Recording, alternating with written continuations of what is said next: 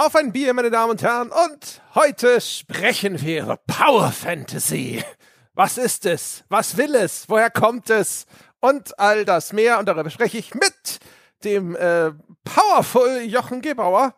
Very good, Herr Peschke. Very good. I'm here. I'm very powerful.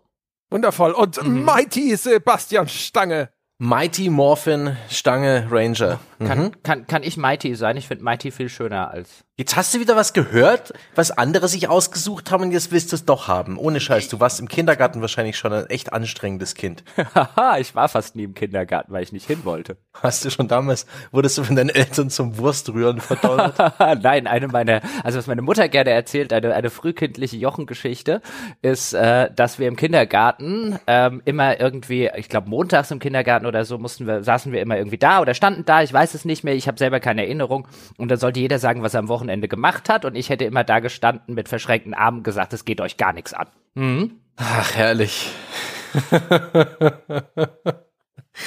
Ich stelle mir vor, wie du da einen kleinen Anzug dazu anhattest und vielleicht so eine, nee, nee. So, eine so eine Weste oben drüber.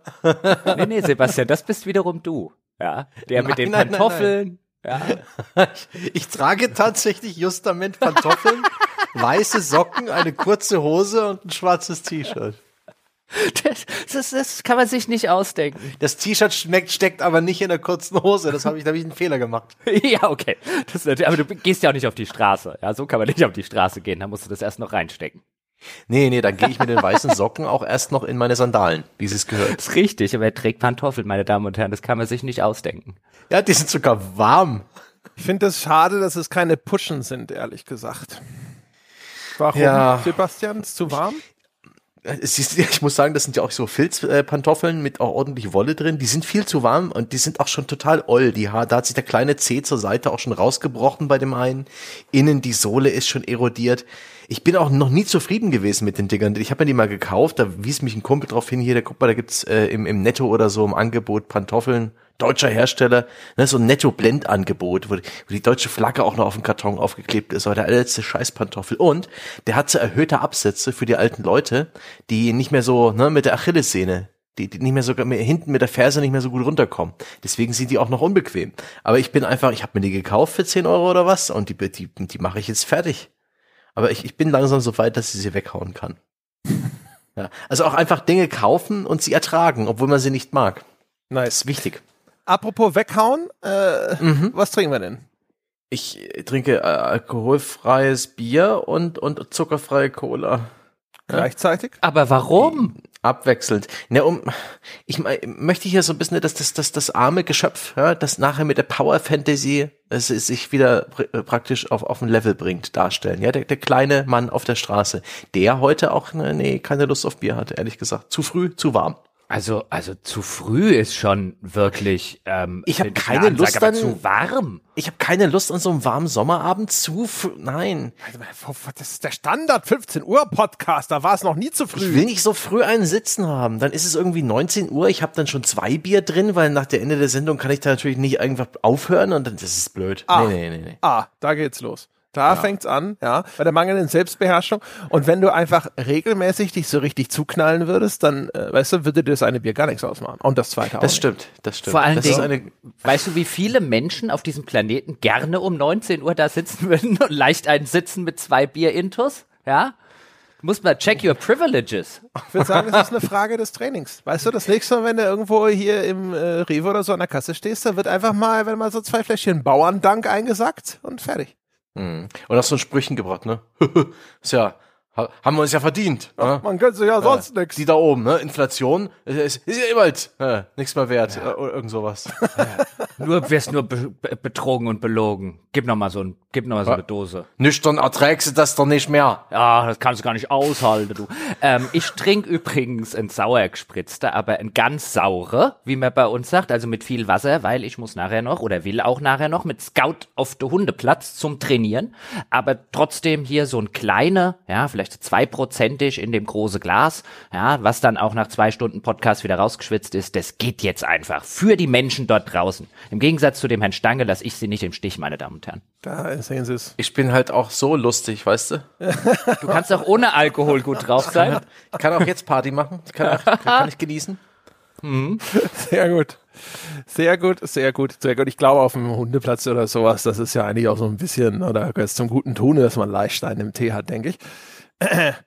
Ähm, äh, ich habe hier noch ein Hörerbild vom äh, Daniel und zwar ist es ein Eulchen. Äh, es hat ein schickes Designer-Etikett, sieht aus wie so eine Hipster-Tapete mit so einer türkisfarbener Hintergrund und dann so schwarz und das sind so, weiß nicht, ich glaube so federähnliche Strukturen mit einer schemenhaften Eulensilhouette. Du, du, du, du meinst das Eulchen, das ich irgendwie vor ein paar Wochen habe, wo du gesagt hast, oh, das hättest du schon mal gehabt und das sei ganz schlecht gewesen und ich fand's auch nicht gut und jetzt trinkst du noch eins, weil du vergessen hast, wie es war. Äh, Dies Eulchen. Das muss ein anderes Eulchen sein, ja. Ja, ja. Also, das kann ich mir nicht vorstellen. Der, Er hat nämlich mehrere Eulchen geschickt. der Daniel hätte mir ja doch kein schlechtes Bier mehrfach geschickt. Welchen Grund hätte er Welche, dafür? welches ist es denn? Ich bin gerade hier schon am quer googeln und Euchen hat ja ein bisschen. Und wa- was um Gottes Willen war das für ein Geräusch? Gottes Willen, es läuft über. Ah. Ich musste hier Notfall äh, ab, absaugen äh, vornehmen. Welches hoffe, ist also es entweder denn? der Lars schneidet das raus oder man hört halt dieses Geschlürfe hier im Hintergrund. Das ist ja auch ein ganz besonderes Erlebnis. Schwester, Sauge! Ja, genau. Tupfer, Tupfer. Ah, naja. Na, also. Puh. so, also, okay, hier ist, äh, jetzt ist die neue Lage, glaube ich, wieder unter Kontrolle. Das äh, sieht alles gut aus. Machen Sie sich keine Sorgen, meine Damen und Herren. Und wie, sch- wie schmeckt's? Das äh, THW kann dann wieder abrücken. Wie, wie, wie schmeckt's? So weit sind wir noch nicht. Jetzt muss hier erstmal wieder der Schaum sich ein bisschen rückbauen. Und welches ist es? Ist es das Helle, das Pilz, das, Merzen? Das Das Merzen. Merzen. Jawohl. Hm, wenn ich mich entsinne, habe ich es abgespeichert unter Eulchen Merzen verbreitet Schmerzen. Aber vielleicht das. ah, nix, ni- nix für ungut, Daniel, aber das Eulchen wird echt nicht mehr meins. So speichert der Jochen das in seinem Gedankenpalast ab. Ja, natürlich. Alles, was sich reimt, ist gut, hat schon Pumuckel gesagt. Das ist so, da, Ja, da, und wie hier auch äh, bei O.J. Simpson, if it doesn't fit, you must quit. Na, wo man bis heute davon ausgeht, zumindest äh, äh, manche Psychologen, dass das der Grund war, warum er freigesprochen wurde, weil sich durch das Reimen dieses Argument so gut in den Köpfen der Juroren verfangen habe. Ja, seitdem reimen Strafverteidiger Land auf und, Land ab und Land- wundern sich, dass der Freispruch ausbleibt. Deswegen, wer Phipps Asmussen lange nicht gesehen hat, der Mann ist Starverteidiger in L.A. ja, Harvey Weinstein sitzt die ganze Zeit da und wirft seinem Verteidigerteam vor, dass sie nicht vernünftig gereimt haben, dann wäre das alles anders gelaufen. Oh boy, wie schmeckt denn jetzt das Eulchen? Ah, wie rostiges Leitungswasser. Eigentlich super. ja, es ist ja, bei mir ist es übrigens auch nicht heiß. Äh, bei mir ist es tatsächlich einigermaßen kühl. Zumindest äh, jetzt so in, in Referenz zu den umgebenden Tagen. Hier ist es bewölkt und es kommt ein kühles Lüftchen rein und sonst irgendwas. Ich habe also, es ist bei mir nicht mal so, oh, es ist so heiß oder so. Ich trinke das einfach so. Einfach so, weil jetzt hier ist halt Podcast. Jetzt wird da jetzt getrunken und fertig. Ist, halt- weil ist halt, ist halt, ist halt schon eine Power Fantasy, oder? Pflichtbewusstsein ist das. Pflichterfüllung, ja, das ist eher so die, die, die Norm. Das ist, Loyalität zum Hörer an erster Stelle. das ist vielleicht auch ein wunderbarer Einstieg, so bevor die Power Fantasy beginnt, ist äh, André hier gerade so dieser Joe Normal, ja, der normale Bürger da draußen ohne besondere Ja, genau. Eigenschaften, außer vielleicht so ein bisschen Pflichterfüllung, so ein bisschen Loyalität. Noch an der Kette des gesellschaftlichen Zwangs, ja, entmächtigt, Aber er hat Potenzial. ein Spielball Gewalten von Gewalten, die größer sind als er. Potenzial, was er selber nicht erkennt. Und in dieser Intro-Szene, wo er pflichtbewusst das schlechte Bier trinkt, merken wir, ja, Sympathie für ihn, ja. Er macht Dinge, die ihm nicht unbedingt Spaß machen, aber sie müssen getan werden, ja. You gotta do what you gotta do. Ja, aber vielleicht ist er der Auserwählte. Ja, Doch dann, eines schicksalhaften Tages. Punkt, Punkt, Punkt. Das ist eine ganz besonders spezielle Schneeflocke. Als er sich zum PC bückte, einen Hexenschuss äh, einschlug und er sich beim Sturz vom, vom Stuhl das Genick brach, wachte er plötzlich in einer Fantasy-Welt auf als Lord Peschke. Er baute sich in einer, in einer, einer Höhle einen äh, kybernetischen Anzug zur Unterstützung. Ganz genau. Und nachdem er in der ersten halben Stunde des Spiels nur irgendwelche Goblins erschlug, baute er sich dann in den folgenden 120 Stunden ein weltumspannendes Imperium auf. So und so oder so ähnlich. Findet ihr eigentlich so 9 Minuten 42 ist, ist lang genug für einen Podcast? Ja, auch mal so. Einfach mal Es wäre mal ein was Experiment. Unerwartetes machen. Aber es ist doch super, wir machen jetzt wieder diese Fortsetzungsgeschichten in Foren, weißt du? Jeder muss einen Absatz fortsetzen, weißt du? So, Sebastian und ich haben schon, jetzt ist Jochen dran. Ja, ähm, das war's für diese Woche, meine sehr verehrten Damen und Herren. Danke, dass Sie dabei waren bei äh, Auf ein Bier. Wir hören uns nächste Woche wieder. Bis dahin. Will man einmal Innovationen und schon. Ja, es, der, Jochen ist halt der Antagonist, ne? Der, der, das Böse. Wir müssen ja auch irgendwo hin mit unserer Power. Ja? ja, stimmt. Irgendwo muss ja abgeladen werden. Naja, also gut. Also fangen wir mal vielleicht noch, noch mal formal korrekt an. Ich habe uns das Ganze ja so ein bisschen eingebrockt und es kam so. Ich habe neulich wieder irgendwas gelesen. Ich weiß jetzt gar nicht mehr, welcher der konkrete Beitrag war, der Ausschlag gegeben hat. Auf jeden Fall dort wurde wieder irgendein auf einen Titel Bezug genommen und der wurde kritisch, kritisch als Power Fantasy beschrieben. Und äh, ich habe dann auch jetzt natürlich vorher noch mal gegoogelt und habe gesehen, das kommt schon durchaus häufiger mal vor. Ne? Also bei Kotaku habe ich einen Bericht gelesen zu, zu, zu Far Cry 5, da kam das auch vor. Ne? Das sei eine Power Fantasy und das ist ein Spiel, in dem gibt es kein Problem, das sich nicht durch den Kauf eines besseren Sturmgewehrs lösen lässt, heißt es da zum Beispiel. Oder bei Polygon, da hieß es, hey, this war of mine, jetzt im positiven Sinne, sei endlich mal keine Power Fantasy äh, über den Krieg, sondern eben was ganz anderes. Und Tiny Tina's Wonderland wurde auch sogar positiv als eine John Wick-artige Power Fantasy beschrieben und so weiter. Also der Begriff einer Power Fantasy, der kommt relativ häufig sage ich jetzt einfach mal, in der Spielepresse vor. Und meinem Bauchgefühl nach, ja, meiner empirischen Stichprobe von fünf verschiedenen Beiträgen zufolge, eigentlich auch meistens kritisch. Da habe ich gedacht, so ist ja, das ist es doch. Komm, wir reden mal einfach über Power Fantasies. Was ist das? Was meinen die Leute meistens damit? Ich habe nämlich das Gefühl, das ist ein bisschen enger als eigentlich jetzt ähm, der, sag ich mal, der, der Begriff es vielleicht nahelegen würde. Und was gibt's denn überhaupt sonst noch vielleicht für Power Fantasies? Ja, gibt's überhaupt Spiele, die keine Power Fantasy sind? Und so weiter. Das war die Idee. Hm. Mhm. Mhm. Ja, jetzt, jetzt, jetzt, jetzt, kommt ihr, ne? Jetzt dachte ich so, jetzt kommen hier so meine Podcast-Buddies, springen wir jetzt beiseite und tragen mich. Hier. Da, da wäre es doch auch schön gewesen, wenn du uns einen kleinen, einen kleinen bisschen einen Stups gegeben hättest, ne? So ein bisschen den, den, den, den Diesel schon mal vorglühen ah. lassen, ja. Das war doch, ich habe doch jetzt habe ich doch schon, ich habe doch schon zig Anstoße, äh, hier Viel. Ansatzpunkte, so Griffe an die Kletterwand habe ich doch schon befestigt. Ihr müsst nur zugreifen. Vielleicht können wir uns ja, vielleicht können wir uns ja so ein bisschen historisch erstmal dem Ganzen annähern. Also ich finde auch so diese ganze Frage, gibt es überhaupt ein Spiel, das nicht auf die ein oder andere Weise eine Power Fantasy ist, ähm, ist so eine Frage, die man im Laufe dieser Folge vielleicht ein bisschen beantworten könnte, weil auch wenn man natürlich instinktiv sagen würde, weißt du, das War of Mine, das ist doch endlich mal was anderes zum Beispiel.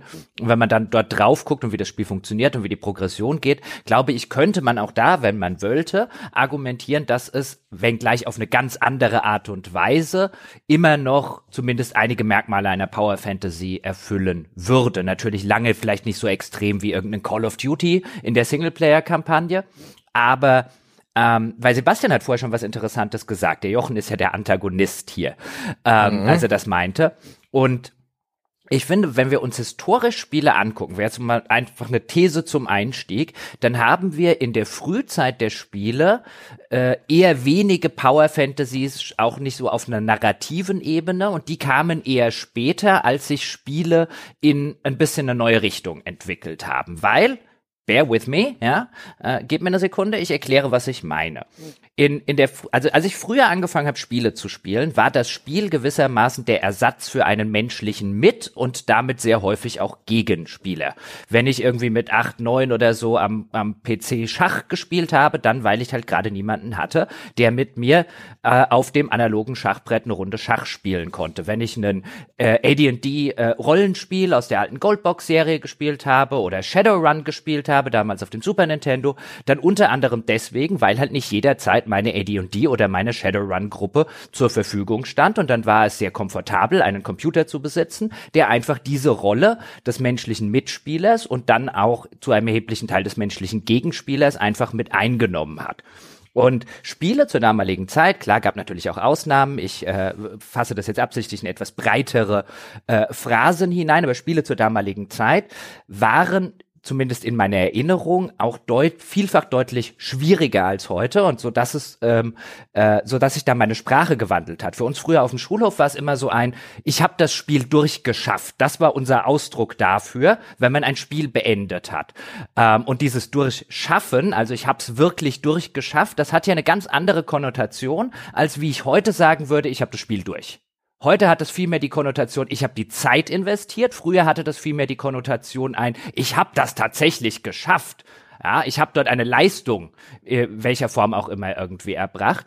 Und ich würde sagen, dass je mehr Spiele eben in den Mainstream und in den Massenmarkt äh, gewandert sind und je, je einfacher sie gerade insbesondere auch im Mainstream im Laufe der Jahre und Jahrzehnte einfach wurden, desto häufiger wurde so eine Art mechanische Power Fantasy. Ich will das Spiel gewinnen, ich habe ein kompetitives Spielerlebnis hin zu einer narrativen Power Fantasy, weil die eben auf der mechanischen Ebene war es nicht mehr so sehr die Frage, schaffst du das durch das Spiel durch und deswegen wurde das Ganze auf ein narratives Bein gesetzt und wir hatten plötzlich viel mehr von diesen narrativen Power Fantasies. Das ist so meine einstiegshistorische These. Jetzt könnt ihr ja auseinandernehmen. Also die Unterscheidung zwischen, zwischen äh, Gameplay und Erzählung ist wahrscheinlich auf jeden Fall wichtig. Also vor allem auch je nachdem eben, was man unter dem Begriff versteht. Weil der Schwierigkeitsgrad zum Beispiel, mal kommen, kommen einem, finde ich, sofort Zweifel. Ich glaube, die meisten Leute, die den Begriff so verwenden, würden nicht sagen, Call of Duty hört auf, eine Power Fantasy zu sein, sobald du den Schwierigkeitsgrad aufs Maximum hochdrehst und dann ständig verreckst. Äh, ich vermute, dass das anders gemeint ist. Aber es ist halt immer interessant, darüber nachzudenken, wenn man jetzt den Begriff einfach mal so hinnimmt, ne? also so eine Art von, weiß ich nicht, die Fantasie, dass man viel Macht hat oder eine Allmachtsfantasie oder was auch immer. Ähm, wie, wie ist der denn eigentlich zu bewerten, der Begriff an sich und was sollte er denn vielleicht einfach dem reinen Wortlaut nach alles in sich aufnehmen? Ja, wenn ich. Mh. Also man kann das sogar noch weiter treiben, wenn ich den Gedanken noch ganz kurz fertig machen kann. Und zwar ähm, äh, wenn du so möchtest, ist doch das jetzt, jetzt, ich, jetzt mache ich noch, gehe ich noch weiter historisch zurück. Wenn du könntest du auch sagen, das Spiel im eigentlichen Sinne ist im Grunde genommen auch schon, wenn man es jetzt ganz weit spannen möchte, immer eine Power Fantasy, weil das Spiel im eigentlichen Sinne ist ja, dass man in einem spielerischen Rahmen, also einem Rahmen, der entweder konsequenzlos ist oder zumindest mit erheblich abgemilderten Konsequenzen äh, ausgestattet ist, bestimmte Dinge erproben kann, die außerhalb dieses Rahmens in dieser Form nicht so oder nicht so konsequenzlos erprobbar wären.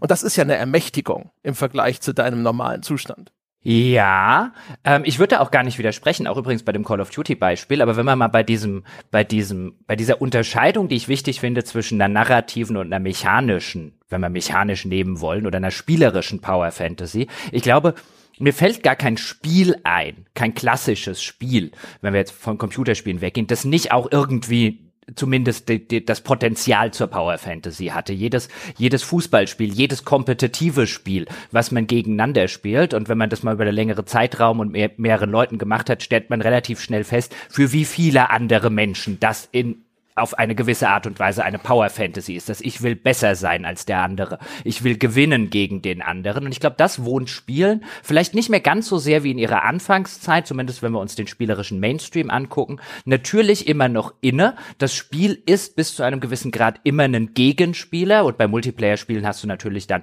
menschliche Gegenspieler, aber es ist immer noch etwas, was dir Knüppel zwischen die Beine wirft, was dir Hürden in den Weg stellt, die du dann halt äh, überwinden musst. Und ich würde sagen, das ist auf einer ganz fundamentalen Ebene ähm, ebenfalls eine Power Fantasy, das zu schaffen, da zu sitzen und zu sagen, ein, heute packe ich das aber oder heute fumpen wir die da drüben halt weg beim Fußballspiel. Das hat immer was mit einer Power Fantasy zu tun. Wir benutzen den Begriff, aber so wie du ihn glaube ich, eingeführt hast, auch in den äh, äh, Artikeln aus der Spielepresse, der wird halt immer so ein bisschen als was Negatives, vielleicht ein bisschen toxische Männlichkeit mit rein impliziert, ähm, glaube ich, auf einer sehr narrativen Ebene äh, äh, verwendet.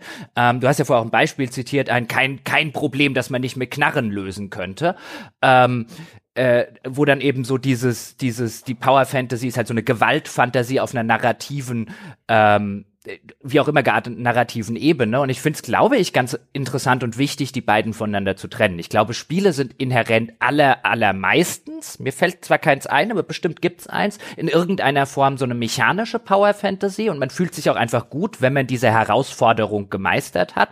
Aber man sollte die, finde ich, ziemlich stark trennen von einer narrativen Power Fantasy und dann kommt, glaube ich, noch am Schluss sowas wie ein Call of Duty. Wenn du den Schwierigkeitsgrad sau hoch treibst oder gegen saugute Spieler spielst, dann hast du es halt sowohl mit einer narrativen oder einer ästhetischen als auch einer mechanischen Power Fantasy zu tun wir können vielleicht mal ganz kurz äh, auf die narrative Power Fantasy schauen, denn die gibt's ja schon ein bisschen länger, weil die nicht bloß in Spielen existiert, sondern in so vielen anderen Medien auch. Äh, beginnen wahrscheinlich schon bei oraler Tradition von irgendwelchen Fabeln und Legenden, wo halt irgendwie ein das tapfere Schneiderlein oder so ein Hans Jedermann, das ist ja dieses ganz, ganz klassische Klischee, dass ein der, der kleine Mann auf der Straße, ja, Sebastian Balthasar Buck in die unendliche Geschichte, ja, wird plötzlich in dieses Fantasy-Reich äh, transportiert und erlebt dort Abenteuer und hat dort äh, Macht und Freundschaft und, und äh, begegnet krassen Kreaturen, löst Rätsel und so weiter. Es gibt Schundromale aller Art, es gibt ähm, Gangstergeschichten, ähm, Söldner-Stories, Young Adult-Romane, die insbesondere sehr oft irgendwie ähm, ein, einer Figur, die am Anfang des Romans irgendwie ein Hans Jedermann ist, eine unbedeutende Person irgendwie zur Schlüsselfigur irgendeiner Revolution machen oder irgendwelche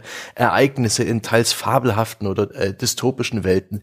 Äh, Finde ich irgendwie ganz interessant. Ist ein schönes Trope und wird natürlich auch von Spielen zitiert. Mögt ihr solche Geschichten? Habt, es, ihr, habt ihr Gedanken dazu? Es ist ganz kurz. Es ist ja nicht nur der kleine Bastian Balthasar Buchs, sondern es ist der kleine, schüchterne, pummelige Bastian Balthasar Buchs, der dann über diese, über diesen Stand, ich glaube Atreo hieß der, der Junge auf der anderen Seite, mhm. eine Power Fantasy entwickelt in einem fantasievollen Fantasy-Weltkönigreich. Mhm. Ja, ich meine, für Kinder. Stimmt, der, der, der liest das ja bloß. Ich erinnere mich. Für Kinder und Jugendliche ist es ja auch naheliegend, ne? weil du befindest dich ja in einem Zustand, in dem dir die Gesellschaft ja einfach noch nicht den vollen Umfang an mhm. Rechten und Autonomität zuerkennt. Da, also, das ist ja auch so, wenn kleine Kinder zum Beispiel Mama und Papa oder Kaufmannsladen spielen ne, und mhm. in die Erwachsenenrolle eintreten, sozusagen kurzzeitig. Sorry, hier tütet's gerade wieder sehr. Ja. ja, aber ich, ich nehme den Gedanken mal weiter, das ist nämlich ein guter Punkt. Auch das ist, je nachdem, wie man natürlich den Begriff definieren will, was André gesagt hat, nämlich genau diese, ich will in die Erwachsenenwelt eintreten. Wir tun jetzt mal so, als seien wir erwachsen und können jetzt auch zum Beispiel, wenn wir Vater, Mutter, Kind spielen, können wir jetzt als Kinder entscheiden, was wir mit diesem fiktiven Kind in unserer Geschichte machen. Ja, den müssen wir vielleicht die Windeln wechseln oder den müssen wir, das Kind müssen wir früh ins Bett schicken oder sonst irgendwelche Geschichten, die sich dann halt im Kopf abspielen aber bei denen zentraler Aspekt ist, dass die Kinder eben für die Zeit des Spiels die Rolle des Erwachsenen übernehmen und sich mächtig oder wirkmächtig gegenüber äh, diesem kleinen äh, Puppenbaby zum Beispiel fühlen. Ich finde, das ist ein sehr, sehr richtiger und wichtiger Aspekt, den André hier anspricht und ich bin jetzt einfach damit weitergerannt und hoffe, dass da jetzt das Tatütata aufgehört hat. hat es, ja genau, ja, das ist, äh, das ist genau das, was ich meinte. Ne? Und vor allem eben auch, was ich vorhin schon sagte, es ist halt konsequenzbefreit. Sie haben das Kind nicht für 18 Jahre an der Backe danach und äh, weiß ich nicht, weil sie können sich ja zum Beispiel auch da entscheiden, das Kind zu sanktionieren oder sowas. Und das ist ja dann auch etwas, ne, das ist ja auch dann etwas, woran Kinder lernen können. Ne? Wenn das zum Beispiel supervised ist oder sowas, dann können ja auch Eltern Input geben und sagen, ja komm, an der Stelle würdest du jetzt das Kind aber bitte nicht bestrafen, das willst du doch selber auch nicht, dass wir das so machen. Hm. Hm. Und ich, ich würde sogar sagen, wenn wir es jetzt nochmal auf Spiele beziehen, selbst narrativ nicht sonderlich komplexe Spiele wie ein Tetris, finde ich, haben Momente, die man ähm, erstmal ganz ganz sachlich als Power Fantasy bezeichnen könnte. Also gerade wenn du diese wenn du die Situation hast, es wird immer und immer schneller und du bist eigentlich fast schon oben angestoßen und dann kriegst es doch noch hin hier irgendwie mit zwei oder drei Steinen wieder alles zu clearen, alles zurück auf Anfang zu setzen und dieser Moment, in dem du das machst, in dem fühlst du dich, glaube ich, sehr in der Mangelung eines besseren Begriffes sehr powerful dem Spiel gegenüber. Ich glaube, solche Momente zumindest wohnen nahezu jedem Spiel, ob virtuell, analog. Wie gesagt, mir würde keins einfallen, in dem ich nicht sagen würde, das ist in der ein oder anderen Hinsicht jetzt so interessant wie dein Beispiel, André, jetzt auf einer ganz anderen Ebene, aber in irgendeiner Form ist das eine, eine Power Fantasy. Und ähm, ich finde, das ist grundlegend erstmal wichtig zu unterscheiden und wahrscheinlich auch wichtig, diese Unterscheidung zu machen, damit wir nachher beurteilen können, was sind denn vielleicht problematische Power Fantasies. Ja. Hm. Bei Tetris, das ist das eine Ding, wo ich auch gedacht habe, das ist wahrscheinlich das, wo das Konzept am, am weitesten gestretched wird, weil Erfolg in Tetris ist ja gar nicht mal so sehr Fantasy, sondern reales Ergebnis deiner Leistung innerhalb der vorgegebenen Grenzen. Ähm, während es gibt ja viele andere Spiele, wo das dann schlagender wird, ne? Die, die, die tatsächlich den auch den Erfolg im Spiel in gewisser Weise zu einer Fantasie machen, weil sie dir heimlich hinter den Kulissen helfen oder weil sie Systeme mhm. wie zum Beispiel Level- und Progressionssysteme anbieten, die das Spiel sukzessive einfach einfacher machen. Ne? Das heißt, ein Erfolg sorgt eigentlich nicht unbedingt dafür, dass du jetzt wirklich besser wirst oder sonst irgendwas, sondern dein zunehmender Erfolg, weil die Spielfigur mächtiger wird, ist eigentlich ein Produkt dadurch, dass das Spiel sich selber quasi in Relation vereinfacht. Aber selbst ja. so, was woran ich gedacht habe, was auch garantiert für viele Leute den Bogen schon überspannt, aber wo ich dachte, da, da, da, da kann man es vielleicht auch gut illustrieren, ist Frogger. Ich finde, Frogger ist auch so ein Spiel aus der Frühzeit, äh, der, aus der Ursuppe der Computerspiele, wer das nicht kennt, da spielt man einen kleinen Frosch und der Frosch muss eine Straße überqueren. Da kommen also Autos zum Beispiel von äh, rechts nach links und links nach rechts auf mehreren Spuren. Du springst immer eine Fahrbahnspur mit diesem Frosch voran. Das gibt's auch, dass er einen Fluss überqueren muss und da schwimmen so Baumstämme lang. Und du musst halt dann in den Richt, quasi im geschickt im richtigen Moment diesen Frosch nach vorne steuern. Da kann man jetzt sagen, also einen Frosch zu steuern ist doch keine Power Fantasy äh, wenn du das erfolgreich machst, dann ist das deinem eigenen Gestick zuzuschreiben. Das ist auch keine Fantasie und so. Aber ich, auch da finde ich, ich meine, du hast die komplette Kontrolle über dieses Lebewesen. Ja, du entscheidest sozusagen über Wohl und Wehe dieses Frosches. Du befindest dich als Spieler schon äh, auch da, finde ich, in einer Machtposition. Das sind natürlich, sage ich mal, schon erhebliche Unterschiede zwischen den äh, Positionen, die du als Spieler gesetzt wirst. Aber es, die, die, die Spiele, wo man nicht sagen kann, du hast irgendeine Form von äh, Machtposition oder ermächtigter Position, die sind schon wirklich sehr selten. Und ich finde vor allen Dingen Frogger kann man legitimerweise, ähm, wenn man es ein bisschen metaphorisch liest, auch eindeutig so lesen. Du spielst diesen kleinen Frosch, der keinerlei außer hoch und zu springen irgendwie ein, ein, eine äh, äh, Fahrbahn weiter zu hüpfen, vielleicht noch nach links und rechts zu gehen, diesen, diesen kleinen, ähm, äh, äh, eigentlich unwirkmächtige Figur, weißt du, und man kennt das ja auch jeder so aus, aus dem realen Leben, ach hoch, da hast du hier mal einen Frosch überfahren oder halt generell halt kleine Tiere, die auf Straßen überfahren werden. Und du musst diesen riesigen, mächtigen, gefährlichen Autos in irgendeiner Form, von denen keiner auf dich aufpasst, ja, und keiner bremsen wird, weil er dich auf der Straße sieht, den musst du irgendwie in ein Schnippchen schlagen, wirst dabei zigmal überfahren und und wenn du es aber am Ende geschafft hast, ich finde schon, dass das eine, also metaphorisch auch für, wahrscheinlich auch darf zum Beispiel für viele Kinder ähm, äh, äh, oder kindgebliebene Leute durchaus eine Power Fantasy ist. Das ist das kleine, unwirkmächtige Etwas, das den großen, dem großen System da draußen, das einen sonst nur überfährt, zumindest auf ganz kleiner Ebene ein Schnippchen schlägt. Hm. Ja, du bist ein Beschützer. Mhm. Ja, also ein, ein Guardian, wenn du so willst. Ich musste auch denken, wir hatten schon häufig diese Aussage von Sid Meier, dass ein gutes äh, Spiel besteht aus einer Abfolge von interessanten Entscheidungen. Und ähm, da ist ja dann, ne, was ist denn eine interessante Entscheidung? Und natürlich ist einerseits, was eine Entscheidung interessant macht, vielleicht wie äh, komplex die Fragestellung ist, aber eben auch die Konsequenzen der Entscheidung. Hm. Ne? Und äh, hierzu habe ich ein ganz Zitat. Kurz, ganz kurz, ganz kurz. Ne? Okay. Wenn ich in einer Tour äh, äh, Entscheidung von Konsequenz treffe, bin ich dann nicht automatisch in einer Machtposition. Und bei Frogger und auch in tausend anderen Spielen, es gibt ja einen Grund zum Beispiel, warum das Game Over, die, die, die Situation des Scheiterns ganz häufig eigentlich äquivalent ist zu Tod, ne? der Tod der Spielfigur. Der Frosch wird überfahren. Also so die ultimative Konsequenz. Ne? Das wird ja deswegen gesetzt, um diesen Entscheidungen auch mehr Gewicht zu verleihen. So, Sebastian, sorry. Nur weil es gerade passt, ich weiß nicht, ob ihr auf, auf, auf, der, auf der Website The Enemy Reader ähm, auch diesen Artikel Problematizing Power Fantasy gelesen hast, denn da kommt dieses äh, Sid Meier Zitat auch nochmal vor und ich habe das einfach ich wollte es nicht nochmal umformulieren, ich habe das einfach mal kopiert und übersetzt. Ähm, und die schreiben in ihrem Artikel, besser gesagt, die Autorin Jessica Hammer und Maggie Baker schreiben in dem Artikel, der Spieldesigner Sid Meier, der vor allem für die Civilization-Reihe bekannt ist, definierte ein Spiel einmal als eine Reihe von interessanten Entscheidungen. Diese Definition wird oft verwendet, um Spieledesigner aufzufordern, reichhaltigere und interessantere Wahlmöglichkeiten für den Spieler zu schaffen. Aber das Zitat ist auf einer tieferen Ebene aufschlussreich. Spiele sind Räume, in denen der Spieler die Möglichkeit hat, eine Wahl zu treffen. Spiele ermöglichen es den Spielern, die Kontrolle über ihr Schicksal zu haben, Autorität zu erfahren und Macht in einer sicheren Umgebung auszuüben. In einem gut konzipierten mhm. Spiel treffen die Spieler ständig Entscheidungen, die im Kontext des Spiels sinnvoll, mächtig und folgenreich sind. Diese sinnvollen Entscheidungen geben dem Spieler das Gefühl von Macht. Mhm. Mhm. Kann ich nicht, also kannte ich nicht, aber ich stimme zu mhm. und ich glaube aber, ähm, äh, das kommt ein bisschen aus dieser, ich, wer ist das denn, Huizinga oder sowas, der über diese, äh, diese Theorie auch mit dem Magic Circle und den besonderen Konditionen des Spiels irgendwann geschrieben hat. Und daher habe ich das, ich habe es nicht konkret nachgelesen, aber die Inspiration kommt garantiert aus dem, was ich in der Ecke mal gelesen habe.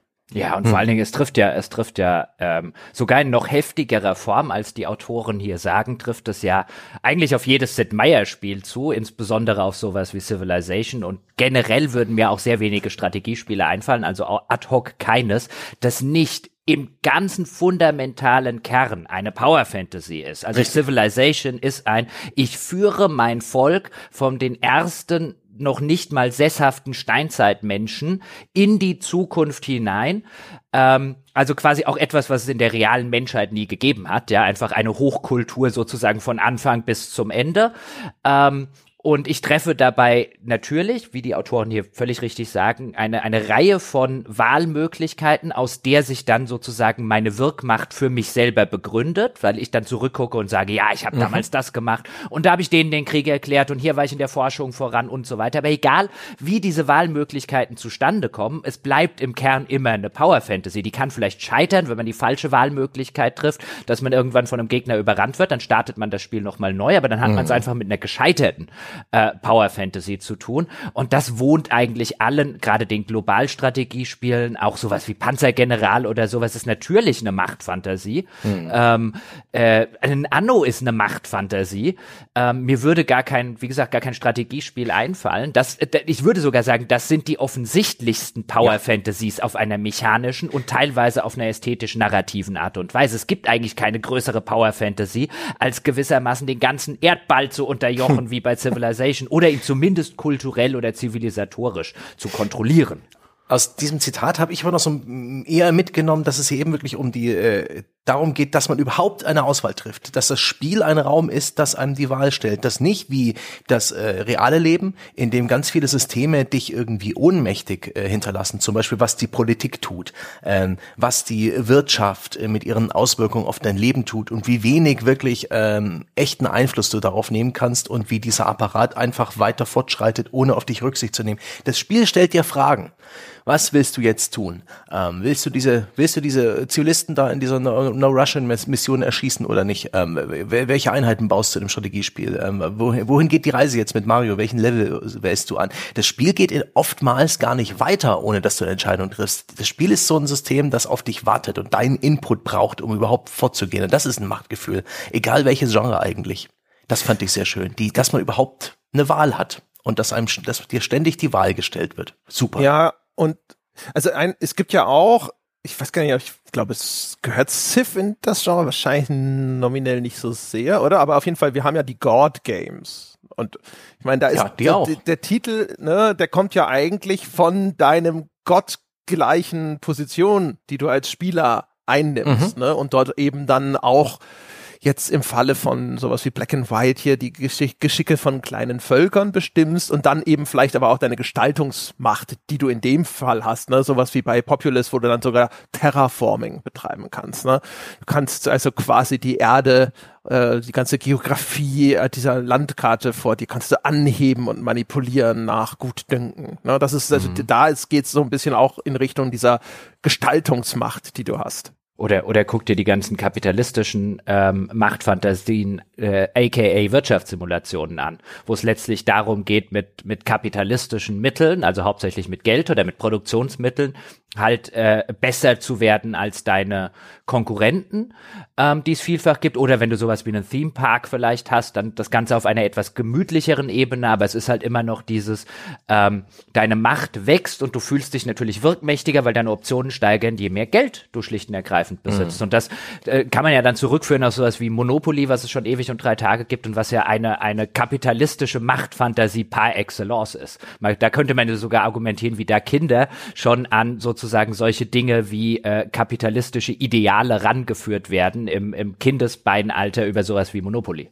Wenn du so willst, ist der ganze, der bekannte American Dream mit vom Tellerwäscher zum Millionär ist auch eine Power Fantasy. Betonung auf Fantasy zunehmend. Ja. Fantasy, ja. Ich, ich glaube, irgendwo gelesen zu haben, dass Monopoly auch eigentlich als Kapitalismus Kritik erdacht wurde, weil es eben auch unfair und un, ungleichgewicht äh, gewichtig äh, designt ist, aber dass es halt ein großes Missverständnis gab und das Ding jetzt trotzdem irgendwie sehr erfolgreich ist. Aber, ähm, aber da bin, Klingt Redconic, aber wer weiß. das kann ich jetzt auch nicht ganz groß äh, belegen, aber auch diese Power Fantasy der Entscheidung, die finde ich halt so geil. Zum Beispiel Choose Your Own Adventure Bücher, kein Spiel, aber eine, ein narratives Medium, also Buch, wo man ab und zu mal hier äh, willst du den Oger angreifen oder versuchen, sich um herum, darum herumzuschleichen. Wenn ja, lies bei Punkt äh, 401 weiter, wenn nicht bei Punkt 136 und so arbeitet man sich durch völlig zerstückelte Narrationen in einem Buch, das eigentlich eher einen mittelmäßigen Lesespaß bietet, weil die Geschichten nicht so spannend sind, aber diese die Power Fantasy war dramatisch besser für mich als kleinen pubertierenden äh, frisch befreiten Sachsen. Ich habe das so genossen. Das war für mich ein absolut geiles Gimmick und das hat mich schon so ein bisschen äh, heiß gemacht auf das, was Spiele später tun würden, nämlich sehr viel mehr Freiheit geben, mich vor sehr viel mehr interessante Entscheidungen stellen. Ja. Und das ist echt egal, welches Genre. Sobald du eine Entscheidung triffst, ist das ein Gefühl von Macht. Ja. Dass endlich mal jemand auf dich hört. Und, und dass du Möglichkeiten hast, die du in der analogen Welt halt einfach nicht hast. Ich habe vorhin zum Beispiel die alten Rollenspiele erwähnt, also insbesondere zum Beispiel diese Goldbox-Serie von SSI damals, so Pools of Radiance und wie sie nicht alle hießen, die halt so meine, mit meine erste Begegnung mit Computerrollenspielen waren oder die alten Ultimas oder die alten Bard's Tales. Das war ja letztlich der, die virtuelle Umsetzung einer Dungeons and Dragons Pen and Paper Runde. Und was sie besonders gemacht hat, war nicht nur, ich brauchte keine menschlichen Mitspieler, sondern ich spiele die ganze Gruppe. Ich spiele nicht nur einen Charakter wie in meiner Pen and Paper Runde. Ich spiele den Krieger und ich spiele den Magier und ich spiele den Dieb und ich spiele den Kleriker und ich spiele was es auch immer noch gibt. Also ich ich war in den Spielen und das finde ich interessant auch so historisch gesehen, dass dir dass dir Computer und Videospiele immer noch mehr Macht geben konnten qua ihrer Natur als die analogen Spiele, auf denen sie vielfach basiert haben. Das war ja gerade das Tolle. Ich spiele die ganze Gruppe. Ja. Und auch selbst sowas wie Battle Chess, ne, ist praktisch Schach mit Schachregeln, also bloß eine Abbildung des, ähm, des echten Spiels, ähm, aber dadurch, dass sich diese äh, Schachfiguren dann halt auf grausame Weise gegenseitig ermordet haben, Power Fantasy. Großartige Power Fantasy. Also ich sag mal so, Eigentlich eine visuelle Ausgestaltung einer Power Fantasy, die du so oder so haben kannst. Stimmt. Stimmt. Ne? Also Visual Aid. Visual Aid, ja, sehr gut.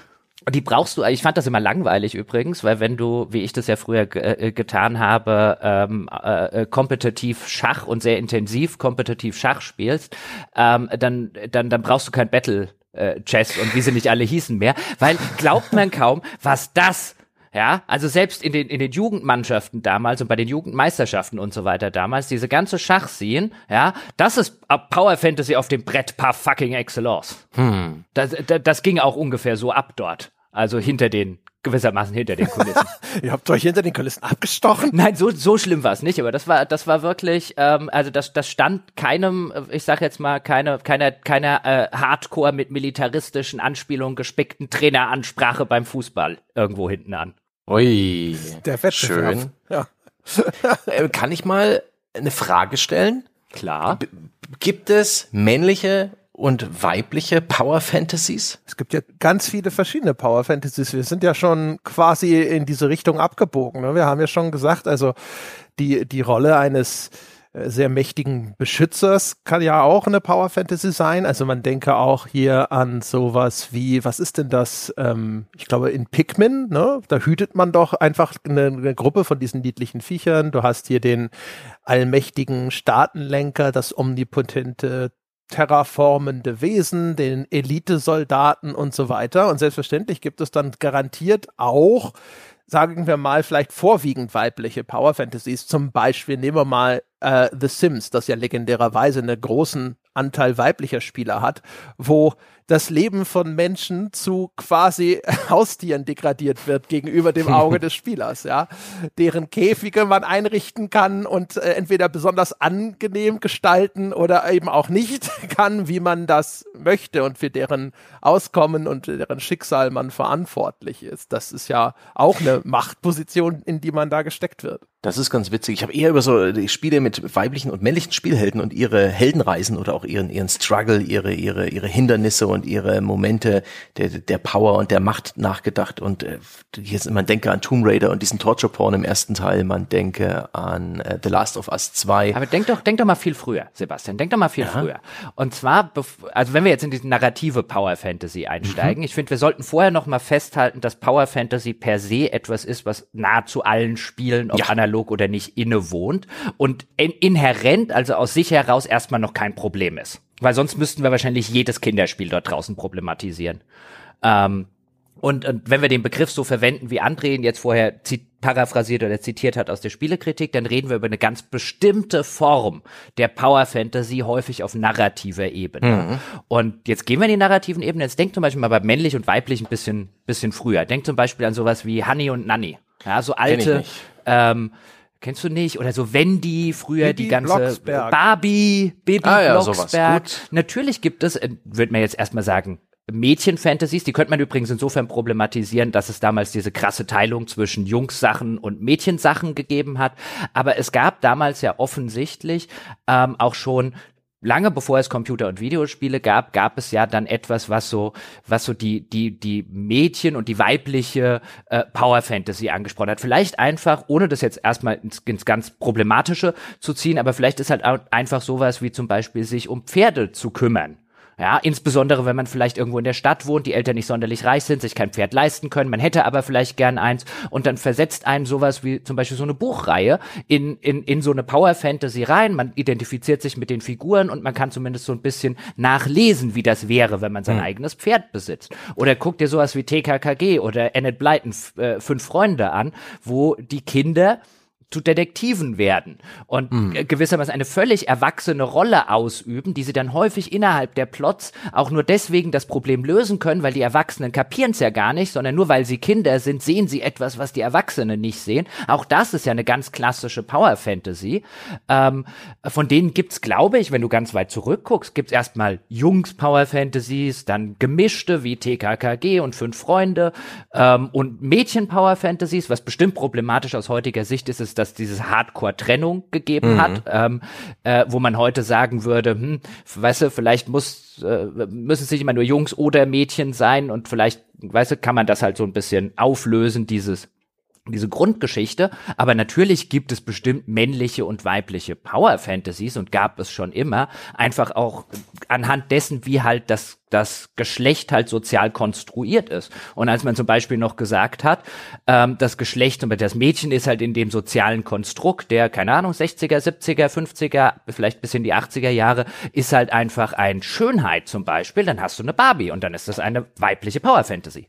Hm. Mit dem, mit dem, mit dem Pferde äh, hast du auch äh, Sachen angesprochen. Das war ja damals zu Wii und DS-Zeiten unfassbar erfolgreich. Diese ganzen Pferdepflegespiele und so weiter, auch finanziell äh, großes, großes Publikum. An die habe ich gar nicht gedacht, aber klar sind das auch Power Fantasies für ein Publikum. Muss es nicht weiblich sein, aber das eben kein Pferd und, haben kann. Also, und da sehen wir und ganz gerne eins haben will. Das war ja de facto. Weiblich. Genau, und da sehen wir den. Also, weißt du, da mhm. müssen wir jetzt gar nicht. Ja, das wollte ich jetzt, ne, das wollte ich jetzt nicht, ja. äh, nicht, nicht nochmal so hart aus. Genau, aber da, da, aber da, da sehen wir ja genau das Problem. Nämlich was die was die Power ist, also die Macht ist, die dahin steckt, ist natürlich in einem sozialen Umfeld äh, konstruiert. Und wenn die, wenn, hm. wenn die mhm. Gesellschaft sagt, die Frauen haben vor allen Dingen zum Beispiel hübsch zu sein, ähm, dann funktioniert so eine Barbie Power Fantasy. Natürlich ist die dann problematisch, aber was die Power ist, das kommt ja immer auf die Gesellschaft an und auf die gesellschaftlichen Normen und auf die gesellschaftlichen Konstrukte, mhm. die halt in dem jeweiligen Zeitalter stattfinden. Und lange Jahrzehnte war es ja so, die Jungs Power Fantasy waren die Autos, ja, Matchbox Autos, Hot Rods und wie sie nicht alle heißen und die Mädchen Power Fantasies waren die Barbies und die Pferde. Barbie hatte auch einen Ferrari. Hm. Der war ja, nur rosa, äh, aber sie hatte einen Ferrari hat, den hat sie doch von Ken geerbt. Nee, nee, nee. Nach ich, der wahrscheinlich durfte die nicht selber ja. fahren, wenn, wenn sobald ein Ken oh, angeschafft wurde. saß sie nur noch auf dem Beifahrersitz, aber, aber Barbie hatte den äh, Ferrari. Ja, übrigens ganz kurz am Rande, ich äh, lese gerade The Stepford Wives von Ira Levin. Das ist von 1972 und dort geht es, äh, ich werde jetzt nicht zu viel vorwegnehmen, aber da geht es um eine sehr äh, feministisch, äh, die Protagonistin ist eine sehr feministisch geprägte äh, junge Frau im Amerika der frühen 70er Jahre und es ist total krass, wenn du aus heutiger Sicht den, den Roman liest ähm, und was die am Anfang für Sachen macht, also was sie trinkt, wie spät sie ins Bett geht und so weiter, das sind alles so kleine Hinweise, wo man heute drauf liest, der ist ja das Selbstverständlichste von der Welt, die sie damals für einen Leser des Jahres 1972, die trinkt Wodka Tonic, die geht um halb zwölf ins Bett. Was ist denn das für eine? Total interessant, wie sich da diese, diese, diese Rollen extrem gewandelt haben. Sehr entsetzlich. Am Ende steht die nicht mal eine Stunde Ja. früher auf, damit ihr Mann sie nur geschminkt sehen muss. Nee, an, ein, an einer Stelle macht, wäscht ihr Mann, das spielt ihr Mann das Geschirr ab. So aus heutiger Sicht so völlig selbstverständlich für Leser des Jahres 1972. What the fuck ist da los? Aber das ist das, das das Ding, das drei Millionen Mal verfilmt wurde, oder ist das was anderes? Okay, dann. Ja, ja, das ist Ich glaube, das, dann was wissen die meisten. Leute, worum es geht. Ja, ja, wir müssen jetzt nicht auf den Twitter. Ich fand halt nur interessant, das aus heutiger Perspektive nachzulesen und so ein heutiger Leser, der sich jetzt darüber keine Gedanken macht, der wird da halt völlig drüber weglesen und wenn man da halt ein Auge drauf hat und ein bisschen drauf aufpasst, ist das so krass, was zum Beispiel damals als völlig unweiblich gegolten hätte. Welche, welche Banalitäten. Ja. Vielleicht nochmal ganz kurz äh, wieder einen Schlenker zurück zu machen zu dem, was Sebastian vorhin so ganz kurz gestriffen hat schon. Umgekehrt, ähm, wenn du dir, weil du die weiblichen Spieleheldinnen, äh, das ist doppelt gemoppelt, egal, erwähnt hast, ähm, da, da ist ja natürlich das Problem, dass da ganz häufig so diese, diese weibliche Figur eingefügt wurde und der Narrativ hat sich aber nicht groß verändert. Ne? Du hast auf einmal eine weibliche Hauptrolle, aber die Erzählung ist eigentlich die gleiche, die man vorher auch schon bei den männlichen Protagonisten erzählt hätte. Wo man dann die Frage stellen kann, wird daraus dann tatsächlich eine weibliche Power Fantasy. Und wenn man sich die Spieleranteile von einem Teil dieser Titel anschaut, dann hat man den Eindruck, nein, es wird nicht dadurch automatisch eine äh, weibliche Power Fantasy, nur weil das jetzt eine Frau ist, die die Hauptrolle spielt, sondern das ist vielleicht schon doch mal ein bisschen jetzt, ne, es geht Ist immer es- um, um Mehrheiten, es geht nicht um einzelne Personen. Es gibt immer auch einen Anteil von Frauen, die, sagen, ja genau, das wollte ich schon immer. Gib mir genau die Story nur mit einer Frau, ne? Aber äh, es, da gibt's vielleicht dann doch noch mal etwas, was in der Breite irgendwie spezifischer ist. Und ist es nicht vielleicht sogar so, dass die gerade die frü frühen Tomb Raider Teile äh, eher eine männliche Power Fantasy waren äh, äh, mit einem mit einer spielbaren Figur, der man noch schön auf den Hintern und auf die Brüste starren konnte? Hm, sicherlich. Ja, siehe auch Bayonetta, wo ich so ein bisschen hin und her gerissen bin, weil es zum einen eine sehr selbstbewusste, coole Spielfigur ist, zum anderen ist sie halt aber schon sehr sexy gemacht, auch mit dem Fokus auf äh, Beine und Po, die der Spieler eben die ganze Zeit anschaut. Bei Bayonetta habe ich gehört. Ich habe die Spiele, ich habe das erste angespielt und fand es zum Kotzen. Aber ich habe immer gehört, bei Bayonetta gibt's einen Spin, weil das so, also quasi, dass ihre Power gerade so aus weiblicher Sexualität ist und dass das so Genau. sex-positive Feminism sei. Aber ich, Ist, ist, ist definitiv positiv und auch irgendwie verspielt und nicht exploitativ. Es ist auf jeden Fall eine der cooleren weiblichen Spielfiguren. Ich habe das auch ähm, genossen und ich finde, das ist auch angenehm auf eine komische Art und Weise bei Nintendo ganz gut zu Hause. Es ist äh, schade eigentlich, dass es da inzwischen ähm, ein bisschen im, im, im gläsernen Garten eingesperrt ist. Also, falsche Metapher dafür, aber ja, sonst wär's tot gewesen. Yep. Ne? da, das will der Markt nicht.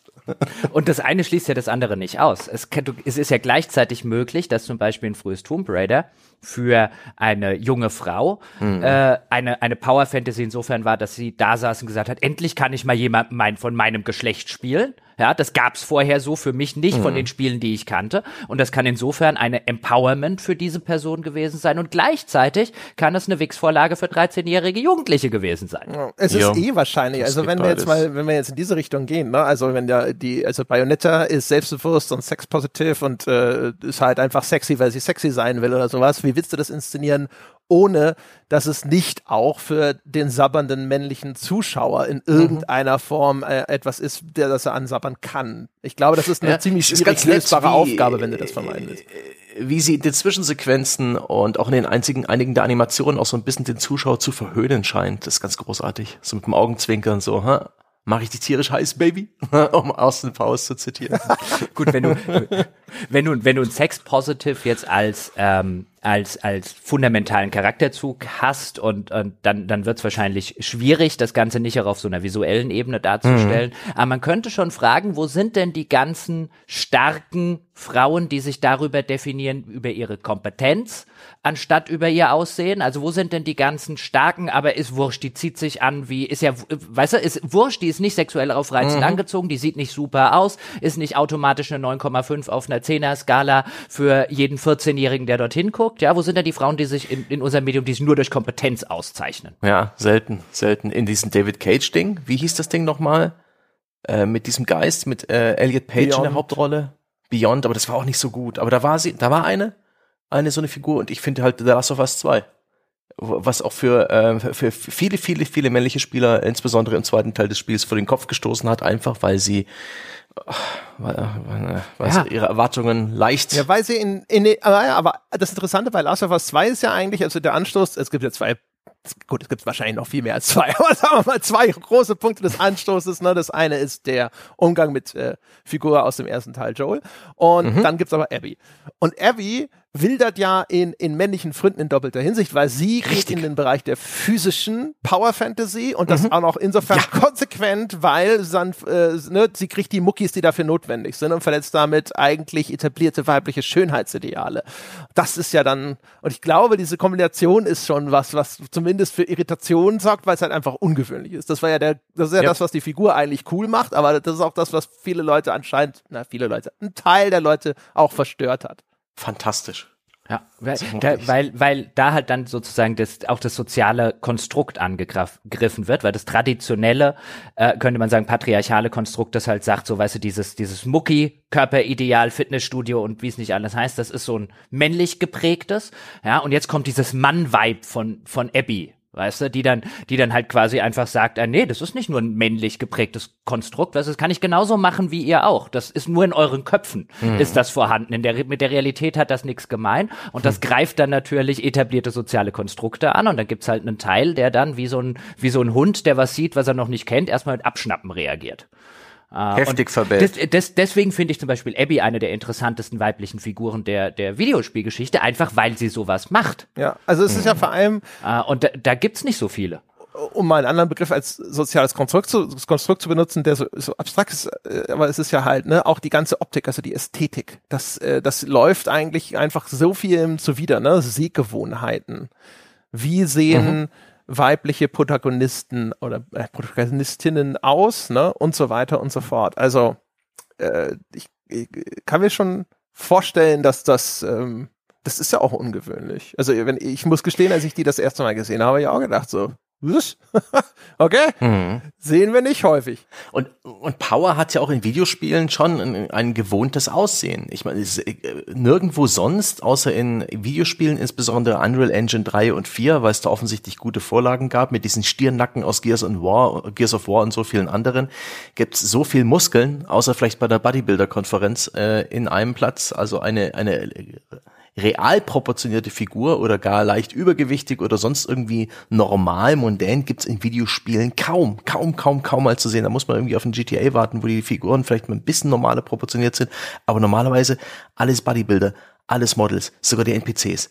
Und das ist auch ganz witzig. Power Fantasy hat so viele Details. Äh, ich, ich erwarte auch von einem Videospiel Power Fantasy, äh, zumindest wenn es in Richtung auch der Gewaltausübung geht, was bei sehr vielen Spielen ja der Fall ist, auch ein bisschen, dass die visuelle Ausformung, nicht bloß Story und vielleicht Spielmechanik. Ja.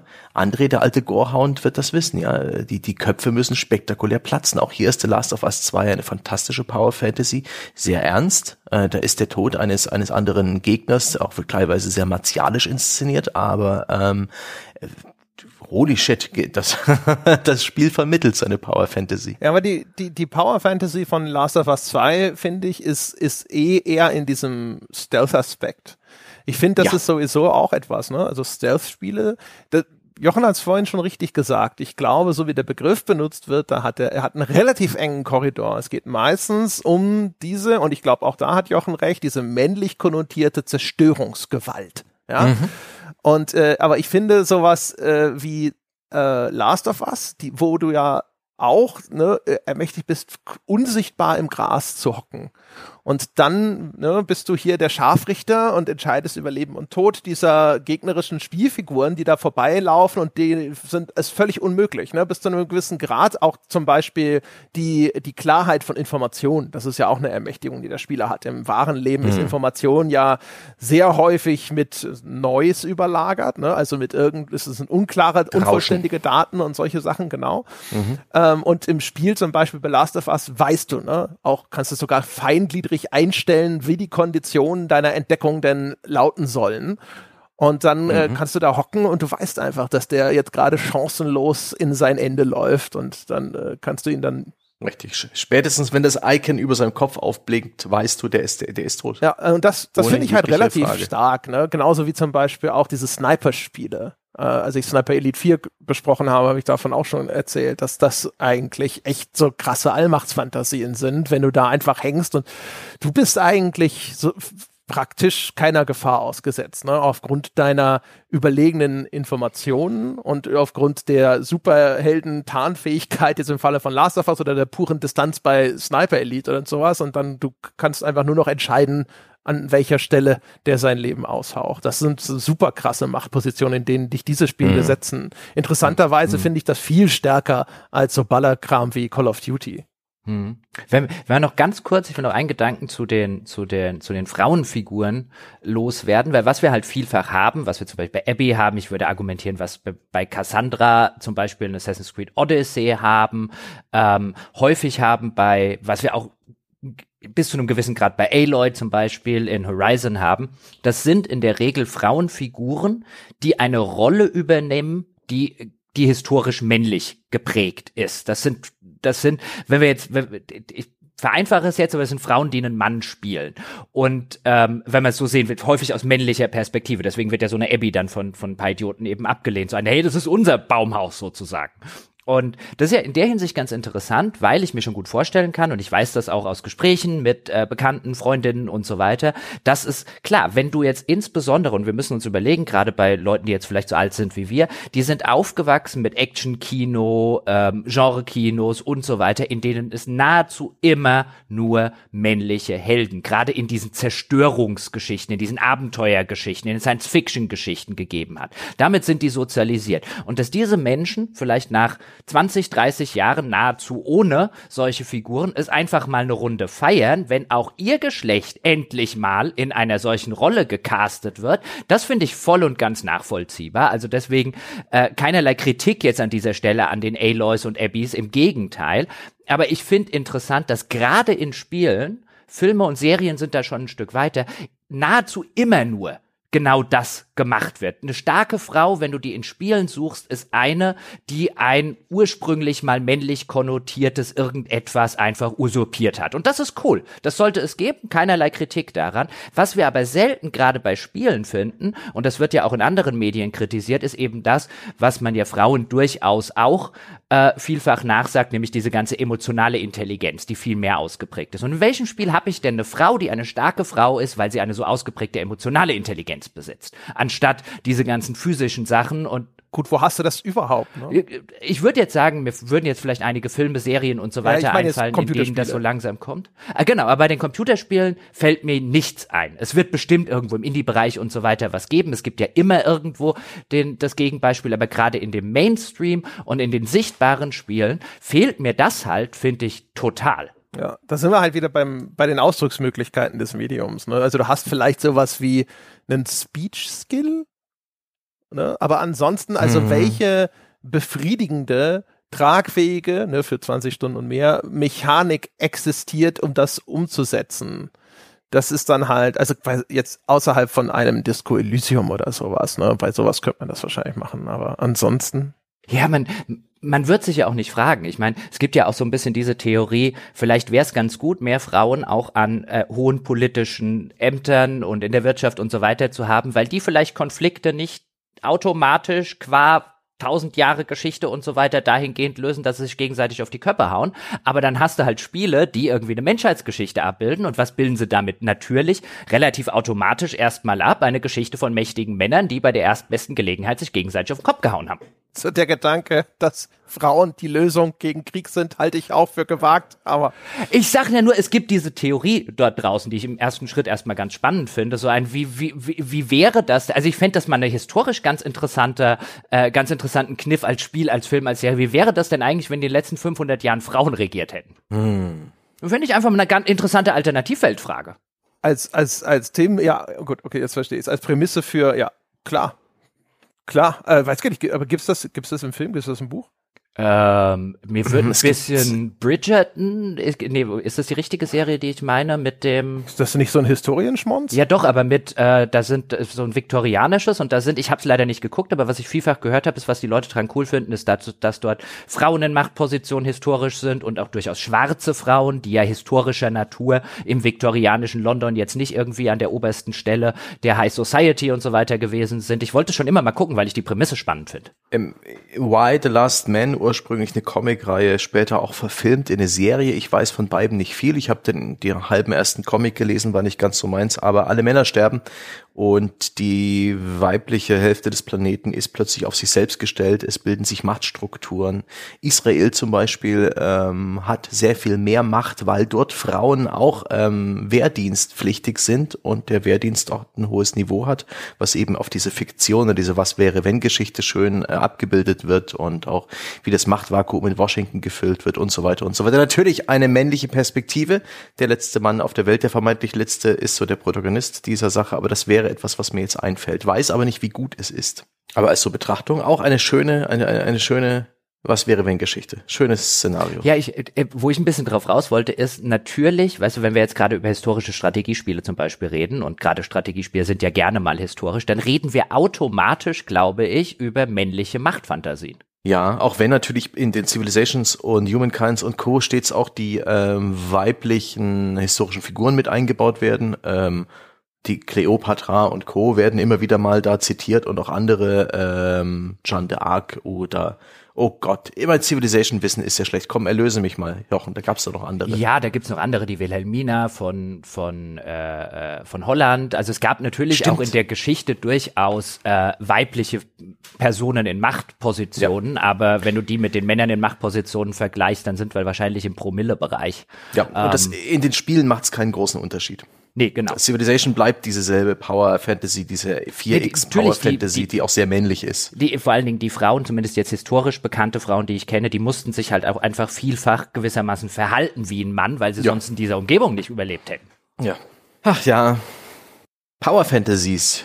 Im, im, ich habe noch ein paar Sachen auf meinem Zettel stehen, zum Beispiel, welches eure Liebste ist in Spielen. Habt ihr eine Lieblings-Power Fantasy? Ich habe da eine sehr konkrete. Und ich werde mal schon wieder von einem Spiel reden, das, ähm, das ich schon oft erwähnt habe, aber ähm, um, um mal hier vorzupreschen, wenn das okay ist, würde ich Dynasty Warriors nehmen. Das ist einfach diese, das ist, das ist kein gutes Spiel. Die Serie ist auch nicht gut per se, ist ein Guilty Pleasure von mir. Ich mag das einfach, weil es ein bisschen dumm ist und die Power Fantasy wirklich in übers Schlachtfeld zu reiten, vom Pferd zu springen und mit ein paar Schwertstreichen gleich so 20, 30 Leute zu erwischen, die dann auch schön in der Luft herumtaubeln und von mir vielleicht mit einer wirklich geil inszenierten Spezialattacke, für mich auch sehr wichtig so, Spezialattacken, auch bei Prügelspielen, diese, ich muss nicht, ich muss keinen Input mehr liefern, ich habe alles gemacht und ich genieße jetzt die Frucht meiner Arbeit und diese bildschirmfüllende Attacke macht vielleicht 500, 600 Gegner gleichzeitig platt. Okay, das ist ein bisschen übertrieben in den späteren Spielen vielleicht, aber das ist für mich eine absolut geile Power Fantasy. Das ist als Spiel nicht unbedingt wirklich gut, aber es ist so übertrieben, so übermenschlich, so vollkommen jenseits von allem, was hier auf der Erde funktionieren würde, dass das geht. Das ist wirklich diese chinesische Wushu oder wie auch immer diese Fantasy-Genre heißt, äh, Fantasy, was teilweise auch in so Martial Arts. Filmen ein bisschen angedeutet wird. Wuxia, ganz genau. Das finde ich absolut geil. Daran kann ich mich nicht satt sehen. Ich werde immer Interesse an Spielen haben, die mir eine Power Fantasy so in dieser Art geben. Das ist einfach, irgendwie kitzelt mich das ganz, ganz tief im Stammhirn und das ist geil. Ist ja als Rezept auch sehr beliebt. Wird ja von äh, Omega Force zu allen möglichen Franchises, aktuell zu Fire Emblem, immer wieder neu verwurstet. Ich glaube, Franchise-Gameplay. André, willst du zuerst? Ich weiß gar nicht, was. weiß nicht, was, was ich. Äh, was ich. Mach du mal. Irgend so ein. Headshot-Master-Spiel. Muss doch überlegen. Okay, Äh, meine passt wahrscheinlich ganz gut, weil, weil ich war jetzt zwar auf die Frage nicht vorbereitet, aber das, was mir als allererstes unwillkürlich in den Sinn kam, ist eigentlich eine nahezu gegensätzliche Power Fantasy zu der, die du hast. Äh, Sehr gut. Sebbe. Nämlich, ähm, ich mag es total gerne, wenn ich Konflikte, gerade in Rollenspielen oder Spielen mit Rollenspielanteilen, wenn ich die auf eine andere Art und Weise lösen kann als über Mm. äh, stupide Gewalt. Also ich, ich mag das total gerne, wenn ich in- eine Figur spielen kann, die ähm, zum Beispiel einen hohen Dialog-Skill besitzt, dann noch, noch zusätzlich irgendwie sehr intelligent ist und noch Fähigkeiten da und dort und dann halt über solche Skillproben halt auf eine interessante, coole Art und Weise äh, Probleme löst und Quests erledigt ohne ein einziges Mal schießen zu müssen. Ähm, Verstehe, wie äh, bei Fallout 2, wo du den Endgegner dazu überreden kannst, sich selbst umzubringen. Genau, ja, ganz, ganz großartig, ja, bei Fallout 2 den Endgegner dazu überreden, sich selbst umzubringen. Oder sowas wie Planescape Torment. Ich meine, mhm. wenn du mhm. Planescape Torment in Anführungszeichen richtig spielst, man kann es natürlich anders spielen, aber das ist schon erkennbar das, worauf es ähm, äh, designt worden ist, also wo auch das meiste Futter einfach da ist und die meiste Story und die meisten Geschehnisse, wo du halt einfach so gut wie jeden Kampf vermeiden kannst und am Ende besser dastehst, weil du auch noch mehr Erfahrungspunkte kriegst. Sowas mag ich. Ich mag, ich mag es ja auch tatsächlich im, im realen Leben löse ich Probleme auch nicht gerne mit Gewalt und äußerst, äußerst selten. Ja, mir wird da gar kein Fall mehr einfallen, seit kein Schulhof mehr irgendwie existiert. Und ich habe auch in, in, in, der Realität sozusagen viel, viel mehr Respekt vor Menschen, die in der Lage sind, Probleme zu lösen oder auch vielleicht mal ganz profan ihren Willen zu bekommen, indem sie sich halt gut argumentieren können, indem sie schlau sind, indem sie vielleicht in manchen Stellen ein bisschen gerissen sind. Das sind auch die Heldenfiguren, die ich viel lieber mag. Also ich ich, ich, ich habe das vielleicht auch der Grund, warum ich noch nie gerne einen Haut draufkrieger äh, gespielt habe. Ich spiele halt immer gerne den Schurken oder den Dieb oder mhm. ähm, halt so diese gerissene Figur. Das finde ich ist eine viel schönere. Also mir gefällt diese Power, Power Fantasy viel viel besser als das große Keule drauf. Ach, sehr schön. Ich hatte. Ja, ja, das war äh, das ist schon, als ich klein war, um das noch zu sagen. Also in den, in den, wer waren die Figuren, die mir in den Erzählungen irgendwie am besten gefallen haben? So bei den alten AD&D Büchern. Da gab es irgendwie den Haut drauf Zwerg. Ich glaube, der ist Bruenor oder so. Der hatte schon seine lustigen Momente. Ja, aber gebt mir jederzeit den Dieb oder den Assassinen. Ja, der bringt vielleicht nur einen um, aber den auf eine sehr coole Art und Weise. Ist ein bisschen off-topic, aber ich habe gerade Bücher aussortiert und ein bisschen gescannt mit so einer App, wo man dann eben Bücher wieder irgendwie weiterverkaufen kann. Das gibt zwar nicht viel Geld, aber es ist mir immer noch lieber, als die komplett, äh, komplett ohne Chance auf einen weiteren Leser wegzutun. Aber so bin ich halt. Und da hatte ich eine The Lies of Locke Lamora in der Hand. Das hast du mir damals empfohlen und das ist mhm. genau so eine Geschichte genau. von einem von einem ausgewuchs, äh, ausgewieften, wieftigen, ich habe keine Adjektive mehr, Trickbetrüger in ja, einer Fantasy-Welt, der genau diese Eigenschaften hat. Ein Schlitzohr. Oceans, Oceans 11, also der erste. Und nur mhm. der, wie ich finde. Aber ja, das ist ein Film aus ganz nach meinem Gusto. Herrlich. Schön, eine schöne Antwort. Gut, dass ich die Frage gestellt habe. Jetzt kannst du es mit dem, mit dem Headshot-Titel deiner Wahl mit maximalem Gore konterkarieren, André. Ja, André, wenn ich Genitalien abkloppen kann. Wird halt in Spielen einfach noch nicht gut bedient und man sieht das daran, dass ich immer wieder vergeblich hier, hier an, den, an der Fensterscheibe dieser Titel lecke, nämlich die des Entdeckers. Also Titel wie mhm. No Man's Sky oder Star Citizen und äh, mm. das Landen auf äh, einem Planeten auf irgendeinem Quadratmeter, äh, wo ich dann das Gefühl habe, ich bin der Erste, der hier jemals gelandet ist und solche Sachen, das finde ich extrem faszinierend. Das ist dann meistens mm. in den Spielen ziemlich strunzöde, aber äh, dieses äh, Konzept ne, des Eroberns der Terra Incognita, das finde ich cool. Das ist schon relativ stark. Und unter den Sachen, die, die, existieren, natürlich, äh, ich sag mal, es ist jetzt relativ banal, weil das werden 99 Prozent der Leute sagen, aber natürlich das Exekutieren von Zivilisten in der Open World. Ja, ja, ja. Womit wir bei problematischen Power Fantasies angekommen wären, meine Damen und Herren? Also, ich meine, ärgerlich ist, wenn das Spiel dann immer noch avers darauf reagiert. Warum auch immer. Ja? Warum musste eine Sternewertung hochgehen? Wieso müssen die Polizisten anrücken und mich stören? Ich bin doch beschäftigt. Das mit Spaß haben. Das ist echt schön. Schön, dass du so ehrlich bist, denn das ist auch eine, äh, etwas, das ich festgestellt habe, als damals äh, GTA 4 für die 360 und die PS4 in dem Verlag beim Computec rumstand. Also es gab einige Konsolen, es gab einige Versionen des Spiels und das Spiel war sehr beliebt. Es war technisch relativ äh, innovativ und immersiv und realistisch und es hatte eben diese, diese Open-World-Simulation, diese äh, Spielwelt, die lebendig wirkt, auf die ich reagiert mit toll animierten Passanten und Autos und Schusswaffen. Und das war so ein interessanter Lackmustest für den großen Nacktaffen namens Mensch, was der angesichts einer solchen Simulation tut. Und ähm, ein Großteil, auch der Nicht-Gamer im Verlag, der da mal hingegriffen hat, hat exakt solche Schindluder getrieben. Wirklich auf alle äh, Regeln der Moral des Anstands, die in der äh, realen Welt selbstverständlich gelten, gepfiffen und all die Grenzbereiche bis hin zur äh, auf dem Bürgersteig fahrenden äh, Massenexekution. Mein lieber Mann, aber was haben wir gelacht? Endlich mal die ganzen, ja, die Ketten der Moral und der Ethik ja. abgestriffen, ja. Und dann gehört dir das Ding endlich, ja, so, wirklich, dann liegt dir mal wirklich diese virtuelle Welt zu Füßen. Dann kannst du machen, was du willst. Straffreiheit als Power Fantasy. Ja, wir haben ja vorhin schon drüber gesprochen und sowas, ne? Der virtuelle Raum des, der, ja. Raum des Spiels oder sowas, da gelten nun mal andere Regeln, ja, und da lassen sich eben auch mal Moral und ähnliches außer Kraft setzen. Das muss man ja ausnutzen. Was nutzt dir die Freiheit, wenn du sie nicht nutzt? Aber ist, aber André, nutzt sich diese Power Fantasy nicht sehr schnell ab im Vergleich zu anderen? Nee, eigentlich nicht, denn im Gegenteil. Ich habe das Gefühl, da habe ich mich dran satt gespielt. Äh, ja, also weiß ich nicht. Also ich sag mal, da, du machst das jetzt nicht 20 Stunden am Stück, aber Ausnahmen bestätigen die Regel. Ja? Mal, jeder hat mal einen schlechten Tag. Aber ähm, mal, mal im Ernst. Die, das, der Gag ist ja, wenn ich mir die Spiele anschaue, die häufig als Power Fantasy bezeichnet werden, frage ich mich eigentlich als erstes, warum die mir so selten Power und eigentlich auch nicht viel Fantasy vermitteln, weil ich mich da nicht hm. so reindenke. Weil so ein Call of Duty zum Beispiel, das ja gerne als Paradebeispiel genommen wird, das ist zwar, du bist halt powerful, weil du halt irgendwie ein breites Waffenarsenal hast und damit Leute erschießt, aber Erstens ist ja die, die Umsetzung auch meistens aus Jugendschutzerwägungen heutzutage äh, gar nicht mal mehr so powerful. Die fliegen jetzt irgendwie nicht die Leute auseinander. Dann hast du als zweites meistens bist du extrem eng geführt in diesen Spielen und bist die ganze Zeit ein Befehlsempfänger. Mach dies, mach das, geh dahin, schieß das, zerstöre hier das Luftabwehrgeschütz und so weiter und so fort. Das ist doch keine äh, äh, äh Ermächtigung des Spiels, das ist doch keine Power. Ja, wenn du in einer, einer Form der Befehlsempfänger via Quest oder Sergeant Dumpfuck irgendwas bist, ja.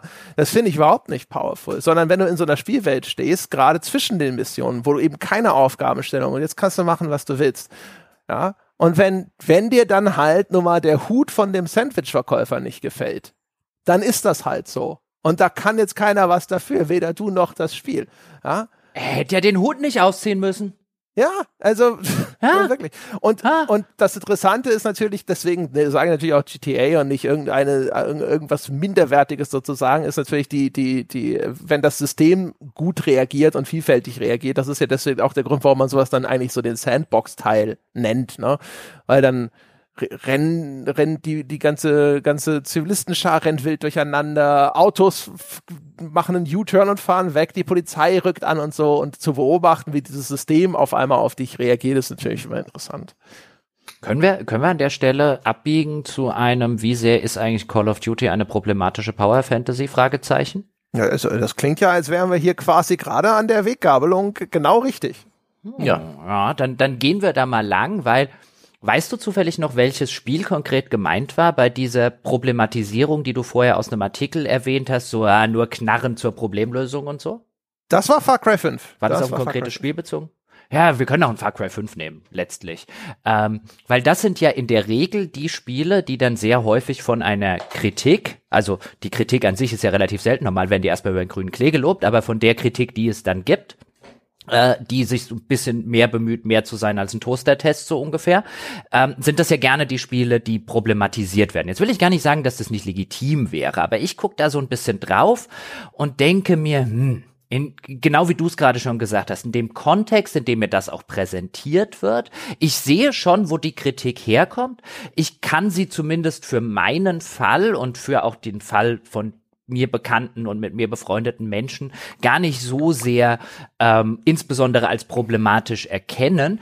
Ich persönlich fände viel, viel schlimmer in Anführungszeichen als einen Call of Duty oder vielleicht als einen Far Cry oder zumindest äh, potenziell problematischer, wo es mich mehr interessieren würde, was macht denn das mit einem, ist eher sowas wie wenn mir Gewalt untergeschoben wird als eine friedliche Konfliktlösung. Und das passiert ziemlich häufig bei diesen, bei diesen Strategiespielen. Wie jetzt zum Beispiel, nehmen wir den Civilization, ist ein schönes plakatives Beispiel. Bei Civilization kann ich natürlich hingehen und das ganze Spiel friedlich durchspielen und auch friedlich gewinnen. Zumindest sagt mir das Spiel so und das wird auch häufig in der, äh, in der, in der Öffentlichkeit so dargestellt. Ich muss ja mit keinem Krieg führen. Aber alle anderen Möglichkeiten, dieses Spiel zu gewinnen, sind, wenn wir uns auch angucken, wie sie in der Realität Realität funktionieren, Gewalt. Gewalt funktioniert ja nicht nur über Waffengewalt, Gewalt kann ja auch andere Sachen haben. Wenn ich bei Civilization 5, 6, wie sie nicht alle heißen, ähm, ein, einen Gegner durch mein, durch Kultur übernehme oder durch Religion übernehme, dann übe ich selbstverständlich Gewalt auf die gegnerische Population aus, nur halt eine andere Form als Waffengewalt. Die Geschichte ist voll von solchen Beispielen, ähm, wo es den Menschen, auf die diese Gewalt ausgeübt wird, überhaupt nicht sonderlich toll damit geht. Im Gegenteil. Ähm, aber das wird so ein bisschen unter den, den, den Scheffel gekehrt. Das passt natürlich auch in die ganze Ästhetik und die Narration dieser Spiele nicht rein. Aber diese Darstellung von wegen, wenn ich jemand anderen, der nicht will, ohne gewalttätige Mittel zu etwas bringe, ähm, und ihn, ihn mir untertan mache gewissermaßen, dann ist das irgendwie okay, weil ich habe ja keine Gewalt, äh, keine Waffengewalt angewendet.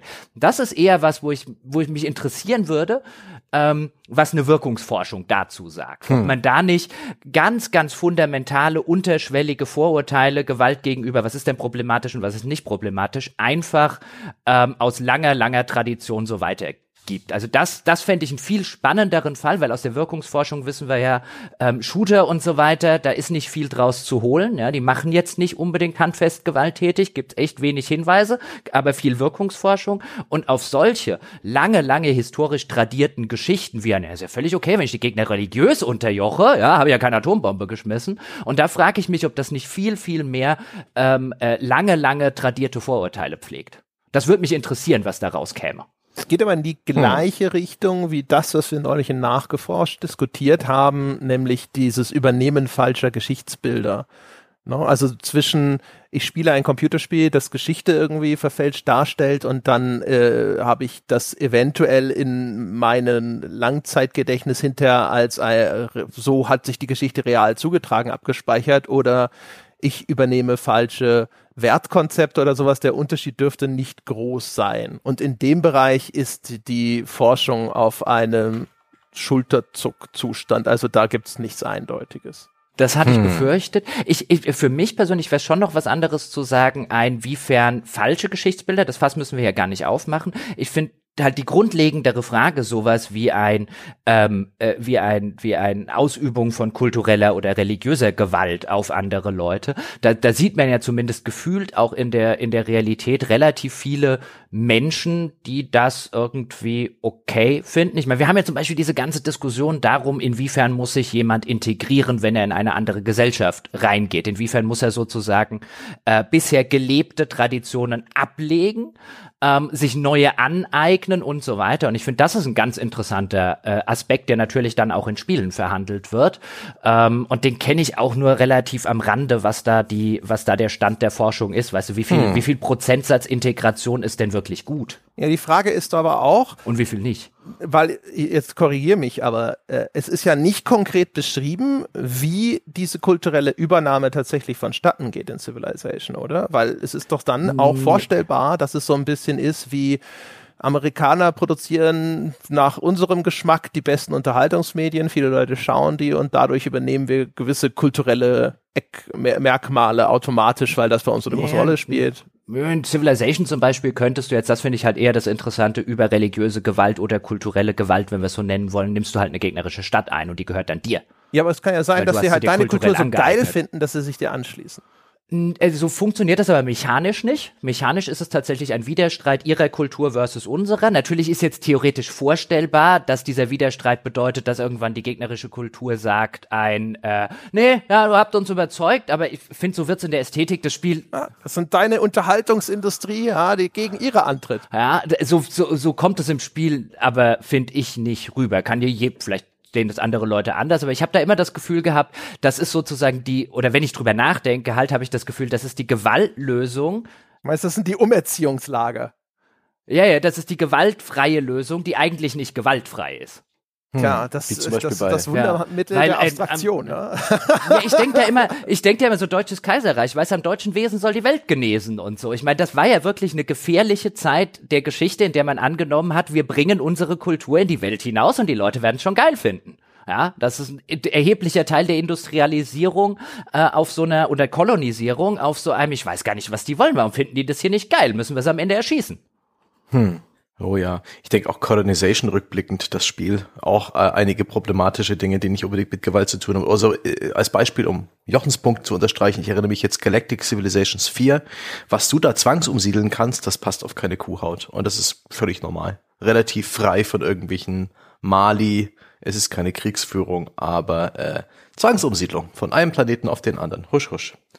Ja, Nun, und ich will, nur damit das klar ist, ich will mhm. jetzt nicht sagen, diese Spiele gehören verboten oder diese Spiele sind alle per se problematisch und so weiter. Ich finde es nur einfach einen interessanten Aspekt, über den selten äh, geredet wird und wie André jetzt schon sagte, die Forschung scheint, die Wirkungsforschung scheint da relativ zu, schulterzuckend davor zu stehen. Ja, also das ist, ne, ich habe das super, ist, wir haben eine Folge dazu, ne? Bäcker werden Folge hören, aber äh, also es gibt, es gibt natürlich einzelne Studien, die kommen zu X oder Y als Ergebnis, ne? Und wenn man sich die aber genauer anschaut, dann sieht man extrem kleine äh, Forschungsgruppen und solche Geschichten. Wir haben uns da beispielhaft mal eine äh, Studie damals angeschaut und sowas. Indizien in äh, die Richtung, dass da vielleicht was sein könnte, gibt es gibt es sozusagen dann schon. Ne? Äh, aber da ist jetzt nichts irgendwo, wo man sagt, jetzt handfest oder sowas da.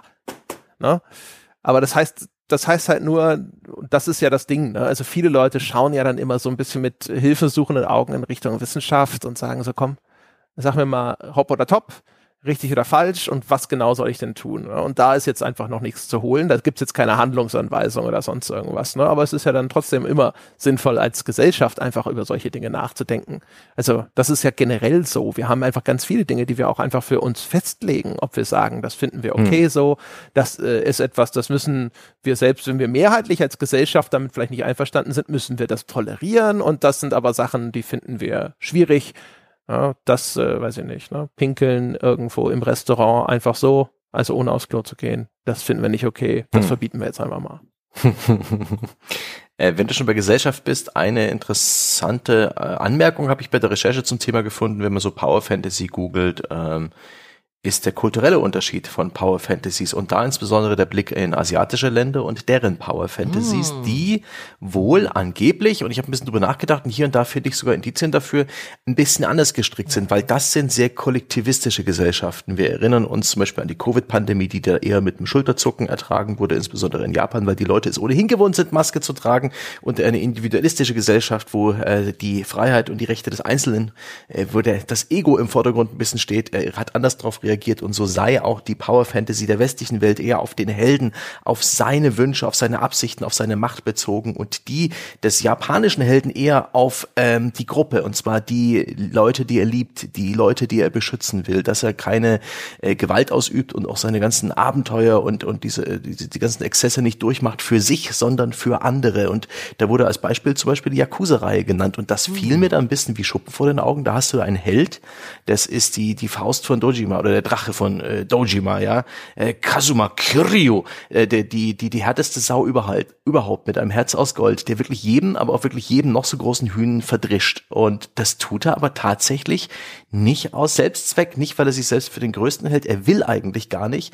Er macht's ab und zu, zähneknirschend, weil die anderen ihn halt dazu bringen oder weil er irgendjemanden retten, jemanden beschützen oder jemanden helfen will. Das ist echt interessant im, im Vergleich zum Beispiel zu Max Payne, ja, auch irgendwie so eine Art Gangstergeschichte, wo Max Payne einfach nur einen Rachefeldzug durchführt. Ziemlich grimmig und alle über den Haufen schießt. Oh, wenn ich hier einhaken darf, weil mhm. Rachefeldzug steht ganz groß auf meinem äh, Zettel, mhm. was ich mir überlegt habe, was es ja, was es in Spielen eigentlich vergleichsweise selten gibt und Max Payne ist ein gutes Beispiel, zumindest sind mir gar nicht viele, zumindest effektive eingefallen, sind Rachefantasien. Rachefantasien mhm. sind ja bei den Power Fantasies dort draußen in Literatur, Film und so weiter, sind ja extrem gerne genommen und auch eine extrem effektive Sache, weil John Wick wurde vorher schon erwähnt, mhm. ja, oder so ziemlich alles, in dem Liam Neeson seit 20 Jahren mitspielt. Ähm, und, und dann habe ich überlegt, ein, fallen mir gute Rache Power Fantasies aus der Spielehistorie ein, und da gibt's klar, gibt Max Payne, es gibt auch durchaus noch einige als Trope, aber keine, die ich jetzt, die ich jetzt äh, gerade in so einem interaktiven Medium, weißt du, so einen John Wick zum Beispiel, sie haben seinen Hund umgebracht. Das finde ich mhm. nach wie vor eine echt gute Begründung, ja, um um denen allen den Gar auszumachen und sowas fällt mir bei Spielen gar nicht ein. Und das das finde ich ganz interessant, dass diese dass diese Revenge Power Fantasy, Revenge Porn könnte man mhm, teilweise mhm, ja. auch nennen und dazu sagen, dass die in Spielen so eine untergeordnete Rolle spielt. Also das einzige außer Max Max Payne, was mir im ersten Schritt eingefallen ist, was es übrigens sehr gut macht und was heutige gar nicht mehr gut machen, ist Assassin's Creed 2. Dadurch, dass es dir die ersten fünf Stunden deine Familie näher bringt und die dann aufgeknüpft werden und du dabei zuguckst, wie sie aufgeknüpft werden, auch dein kleiner, keine Ahnung, achtjähriger kleiner Bruder oder so, das fand ich immer Ezios Motivation, das Ganze zu machen, fand ich immer viel, viel besser als die alle anderen Charaktere bei Assassin's Creed zum Beispiel.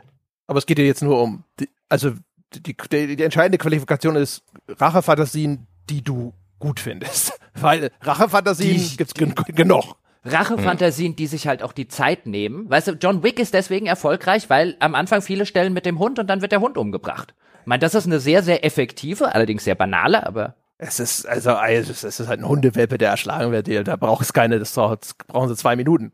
Ja, d- das reicht ja, aber wie, wie gesagt, nenn mir gute Rachefan. Und gerade Spiele müssten ja äh, quasi auch qua ihrer Laufzeit und so weiter. Mir fallen nicht viele gute Revenge-Porn-Spiele Also ein. richtig gut, finde ich, gibt's im Film jetzt auch nicht so viel. Also gut, wo man als Zuschauer so mitgeht und sich denkt, so, ja, Marienblatt!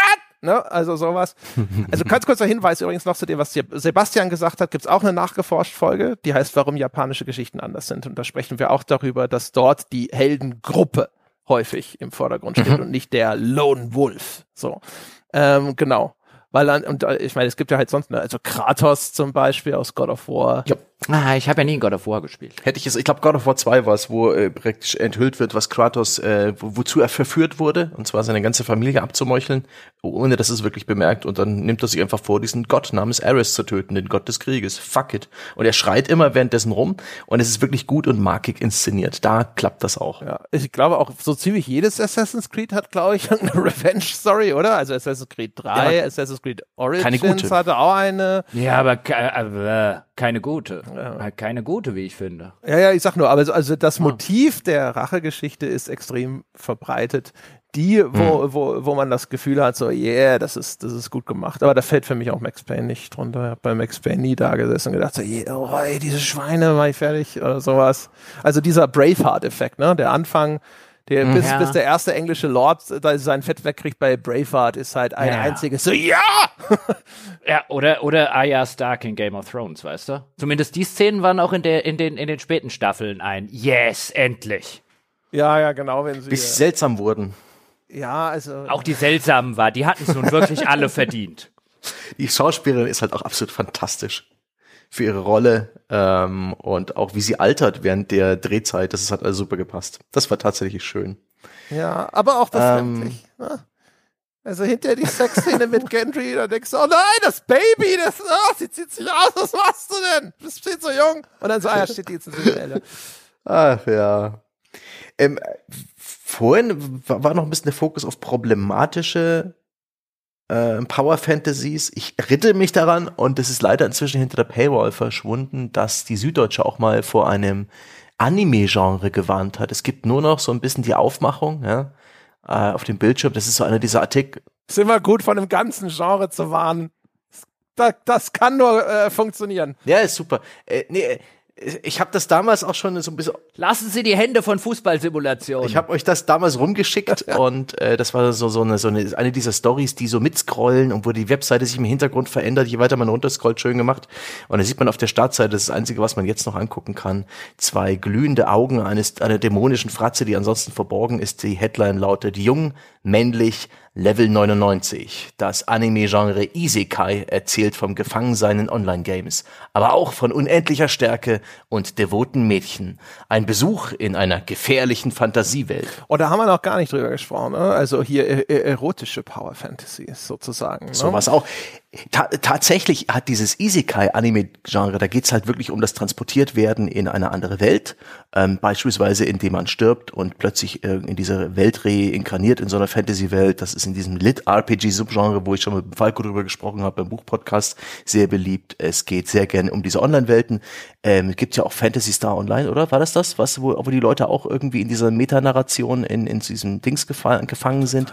Es ist in, sehr beliebt auch als Roman- oder Anime- und Manga-Genre in Japan und teilweise ernsthaft problematisch bis zu dem äh, bis hin zu Sachen wie in St. Petersburg äh, sind die Dinger ab 18 irgendwie, äh, weil das den Glauben an die Reinkarnation ähm, stärkt, solche Titel. Also sie sind auf, auf einem Art In Index gelandet.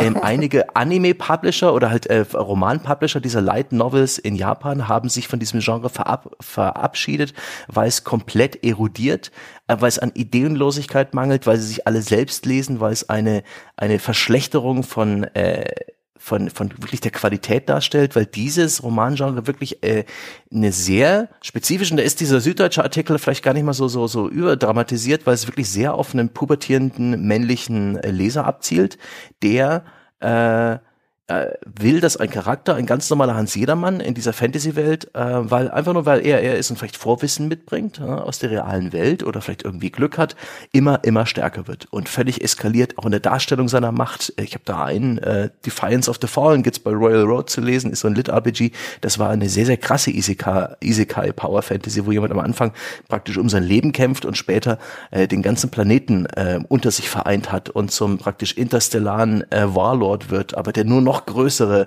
und noch ähm, bedenklichere Feinde findet und dass es halt wirklich plumpester Trash ist oft angereichert mit mit äh, Sexualisierung mit äh, solchen äh, es gibt ja diese Subgenre der Harem-Geschichten, äh, wo mehrere Frauen um den äh, trotteligen ähm, Protagonisten werben und das spielt da auch alles mit rein. Es ist wirklich eine absolut pubertierende Power Fantasy von jemandem, der äh, eigentlich nichts kann und dann doch alles bekommt. Und äh, okay, aber ich muss kann mir schon vorstellen, dass es durchaus kontrovers ist. So what? Yep, das auch wieder. Also was ist das Problem? Ja. Ja, mal ernsthaft, also hast du, den, du hast ja den Artikel vielleicht gelesen, aber was, ich verstehe das Problem nicht. Damals. Also das mag ja Damals. nicht jedermanns Geschmack sein und äh, jetzt vielleicht auch nicht höchsten literarischen Ansprüchen genügen oder sowas, aber erstmal ist meine zentrale Frage, so what? Ich kann, ich kann mir vorstellen, dass die Süddeutsche damals eher so die Sorge hatte, dass das Ganze ein toxisches äh, äh, Weltbild fördert. Also hin, in Richtung toxische Maskulinität und solcher Sachen, aber leider Paywall. Ja, es scheint ja offensichtlich ein Nischengenre erstmal zu sein und das Problem mit sowas ist ja eigentlich immer erst dann, äh, ne? Na, weil du es nicht kennst, es ist schon relativ populär, schon seit den 80ern in, in, Deutschland? in dem ganzen äh, kommt langsam da und schon über diese Anime-Schiene, was auch immer mehr geguckt wird und durchaus ein bisschen ähm, Profil gewinnt, würde ich das nicht ausschließen. Aber da stecke ich auch nicht tief genug drin. Also ich weiß ja nicht, ne? Also ich keine Ahnung. Ich habe von dem Klar. Ding natürlich überhaupt keine Ahnung und jetzt ohne eigene Anschauung da überhaupt ein Urteil zu mhm. fällen. Mhm. Aber ich wäre da erstmal immer sehr skeptisch. Aber ich bin grundsätzlich natürlich immer erstmal sehr skeptisch, wenn irgendjemand jetzt äh, äh eine ganze Genre von, äh, weiß ich nicht, Unterhaltungsmedien äh, auf einmal für problematisch erklärt ja. oder sowas, weil es streift aber, es streift aber auch gleich eine geile Power Fantasy, die zum Beispiel sowas wie Dragon Ball abgebildet hat, nämlich die der aberwitzigen Power, ja. Wo, wo Dinge einfach äh, eskalieren auf eine Art und Weise, die, die du vorher noch nie in einem Trickfilm gesehen hast, ja. Dass nachher ein Planet zerbricht, weil jemand so doll gehauen hat. Mua. Ja. Sage ich das. Das gute alte Michael Bay Plus One, ne? Immer noch eins ja. draufsetzen und wenn vor dir nun schon mal, weiß ich nicht, 100 Jahre Filmgeschichte Geschichte immer irgendwo was draufgesetzt haben oder sowas, dann äh, muss einmal hinterher, muss mal halt äh, Azura's Wrath dabei rauskommen. Ganz hervorragend. Das war, lag mir gerade auf der Zunge. Sehr gut. Und der Jochen war gerade ganz begeistert, dass wir Sexualität in den Ring geworfen haben. Jetzt kannst du es aufheben, Jochen. Äh, ich, Spiele sind so sind immer noch, würde ich sagen, klar gibt es auch Ausnahmen, aber gerade im Mainstream immer noch so frühpubertär, wie sie, wie sie mal waren in vielerlei Hinsicht, so dass Sex dort ja häufig gar keine großartige Rolle spielt. Und dort, wo es mal eine Rolle spielt, da merkst du ja auch sehr schnell, wie, weißt du, wenn es jetzt um, keine Ahnung, lesbische Beziehungen oder sonst was geht, ja, oder um eine, eine Frau, die halt, wie vorher bei Abby, äh, eher eine klassisch männliche Domänenrolle plötzlich einnimmt, dann sitzen ja die Zwölfjährigen in ihren Baumhäusern und beschweren sich drüber. ähm, äh, das ist ein schönes Bild. Äh, äh, dafür, dass es schon schon wahrscheinlich seit ich denken kann und meine erste Powerplay gelesen habe, ja irgendwie alle einmal im Jahr in jedem Magazin ein Sex in Videospielen oder Erotik in Videospielen Artikel irgendwie gab, ist da bislang echt noch nicht sonderlich viel drauf geworden. Ich warte immer noch, ich überlege, Vielleicht vergesse ich was, aber ich sag jetzt mal, ich warte immer noch auf die erste glaubwürdige Sexszene in einem Computerspiel. Hm. Also in Mass Effect ist sie nicht. Die waren teilweise ganz launig. Also ich erinnere mich an, nee, nee, das war nicht Mass Effect, das war Dragon Age Inquisition. Das, Hat's wo immer mehr Leute in den Raum kommen. In Last of Us 2 eine Sexszene mit Abby auch? Die war okay. Die war nicht. Also die war ähm, halt so, war- so filmmäßig, so jetzt passiert diese Sexszene und denkst dir so, ah, oh, okay, wow, ist das Und sie hat so ein bisschen mit den, sie war halt nicht sexy, das fand ich auch ganz gut. Das hat zu diesem ganzen generellen Story- und Inszenierungstwist gepasst, dieses Spiels. Deswegen, aber- deswegen sage ich eine glaubhafte Sexszene. Also nicht eine, die aussieht wie aus einem Hochglanz-Hollywood-Film, ja, wo Leute Sex auf eine Art und Weise haben, wie in der Realität sehr wenige Leute Sex auf diese Art und Weise haben, ähm, äh, sondern irgendwie ein, ein glaubwürdiger, erwachsenerer Umgang. Mag sein, ich kann, erinnere mich nicht mehr an die. War das eine lesbische Sexszene? Nee, nee, es war hier Nee. die, äh, Abby und der verheiratete Typ. Weil es gab auch eine lesbische Sexszene. Oder der mit der An die erinnere ich mich. Und die fand ich sogar noch ganz okay für das. Aber so eine, äh, ist übrigens auch ganz bezeichnend, dass die beste, die mir einfällt, eine dahingehend ist. Nicht, weil ich was dagegen habe, sondern ähm, äh, weil es da geht. Äh, äh, eine gute heterosexuelle Sexszene fällt mir offen gestanden nicht ein. Die bei Dragon Age ist, glaube ich, eine homosexuelle Sexszene. Die war großartig, wenn du mit, Ja. wenn du mit dem Iron Bull. Ja. Aber der ist, nee, der geht, glaube ich, auch bei Frauen. Oder ich glaube, das ist, Also da geht doch bestimmt noch. Aber das ist halt eine Comedy-Sexszene. Das ist ein Ja, das ist eine Flowchart doch Comedy-Sexszene. bestimmt bei Dragon Age Inquisition. ja, und, und Comedy-Sex-Szenen gibt's schon einige. Gibt's ja ganze Genres, die sich um sowas drehen. Ach, ist ja natürlich dann auch äh, immer vorbei. Also ich meine, die Frage ist auch immer, was, was werten wir denn überhaupt als Sexszene? Ne? Also zwei Charaktere Ich im erinnere- Bett und die Schwarzblende suggeriert und soll, dass dort irgendeine Art von Kopulation stattgefunden hat. Ich, ich, ich erinnere zumindest immer noch, so lange ist es noch nicht her, gut, jetzt auch schon ein paar Jährchen und ich will ja jetzt auch nicht den Leuten, die es gemacht haben, ich finde es nur so schön bezeichnet. In dem Sonderheft von, von zu Witcher 3 stand auf dem Cover volles Rohr, wie sie alle Frauen im Spiel rumkriegen. Das ist ja die Ermächtigung an der ganzen Geschichte, die Power Fantasy. die Power ne? Dass Fantasy, die, ja, ja. Die, die Zuverlässigkeit, dass das äh, gewünschte Ziel erreicht werden kann. Das gilt ja auch um, für Romance im weitesten Sinne. Ne? Also da überall, wo, haben wir, wurde ja schon oft genug kritisiert, auch bei uns, ähm, ne, das Ganze so transaktional abgebildet wird. Wenn du der Frau Mhm. oder dem Mann nur genügend Geschenke machst, dann ist er irgendwann total verknallt in dich und äh, lässt alles mit sich machen. Also alles, was die Cutscene hergibt. Ähm, Außer, außer er steht nicht auf dein Geschlecht. ja, genau. Also außer das ist natürlich äh, vom Programm sozusagen nicht vorgesehen. ne? Aber das macht das natürlich alles auch wieder äh, berechenbar und es gibt einen ganz klaren Weg zum Herzen dieser Figur sozusagen. Ich mein, Bis hin- das Visual Dating Novel haben wir, äh, Dating Sim haben wir halt das Genre nicht so wirklich drauf. Ja. Sind wir nicht so, keiner von uns kennt sich damit richtig gut aus. Da gibt's ja ein komplettes Genre ringsrum, um, um halt Leute rumzukriegen. Da ein bisschen involvierter, ein bisschen textlastiger, aber eben Ja, aber- auch die Power Fantasy. Das wird aber nicht groß anders sein. Ich meine, das große Problem ist natürlich, das ist halt ein Computerprogramm am- äh, und das heißt, alles muss operationalisiert werden. Ja, also alles muss Mhm. in Code, in Zahlen übersetzt werden. Nur damit kann In die Maschine was anfangen hinterher. Ne? Also Ja. das heißt, irgendein Zähler muss hochgezählt oder irgendein eine binäre oder was auch immer eine Entscheidung. Ne? Klickt er diesen Satz an, dann passiert das. Klickt er diesen Satz an, passiert das. Auf irgendwie muss es hinterher auf sowas runtergebrochen werden.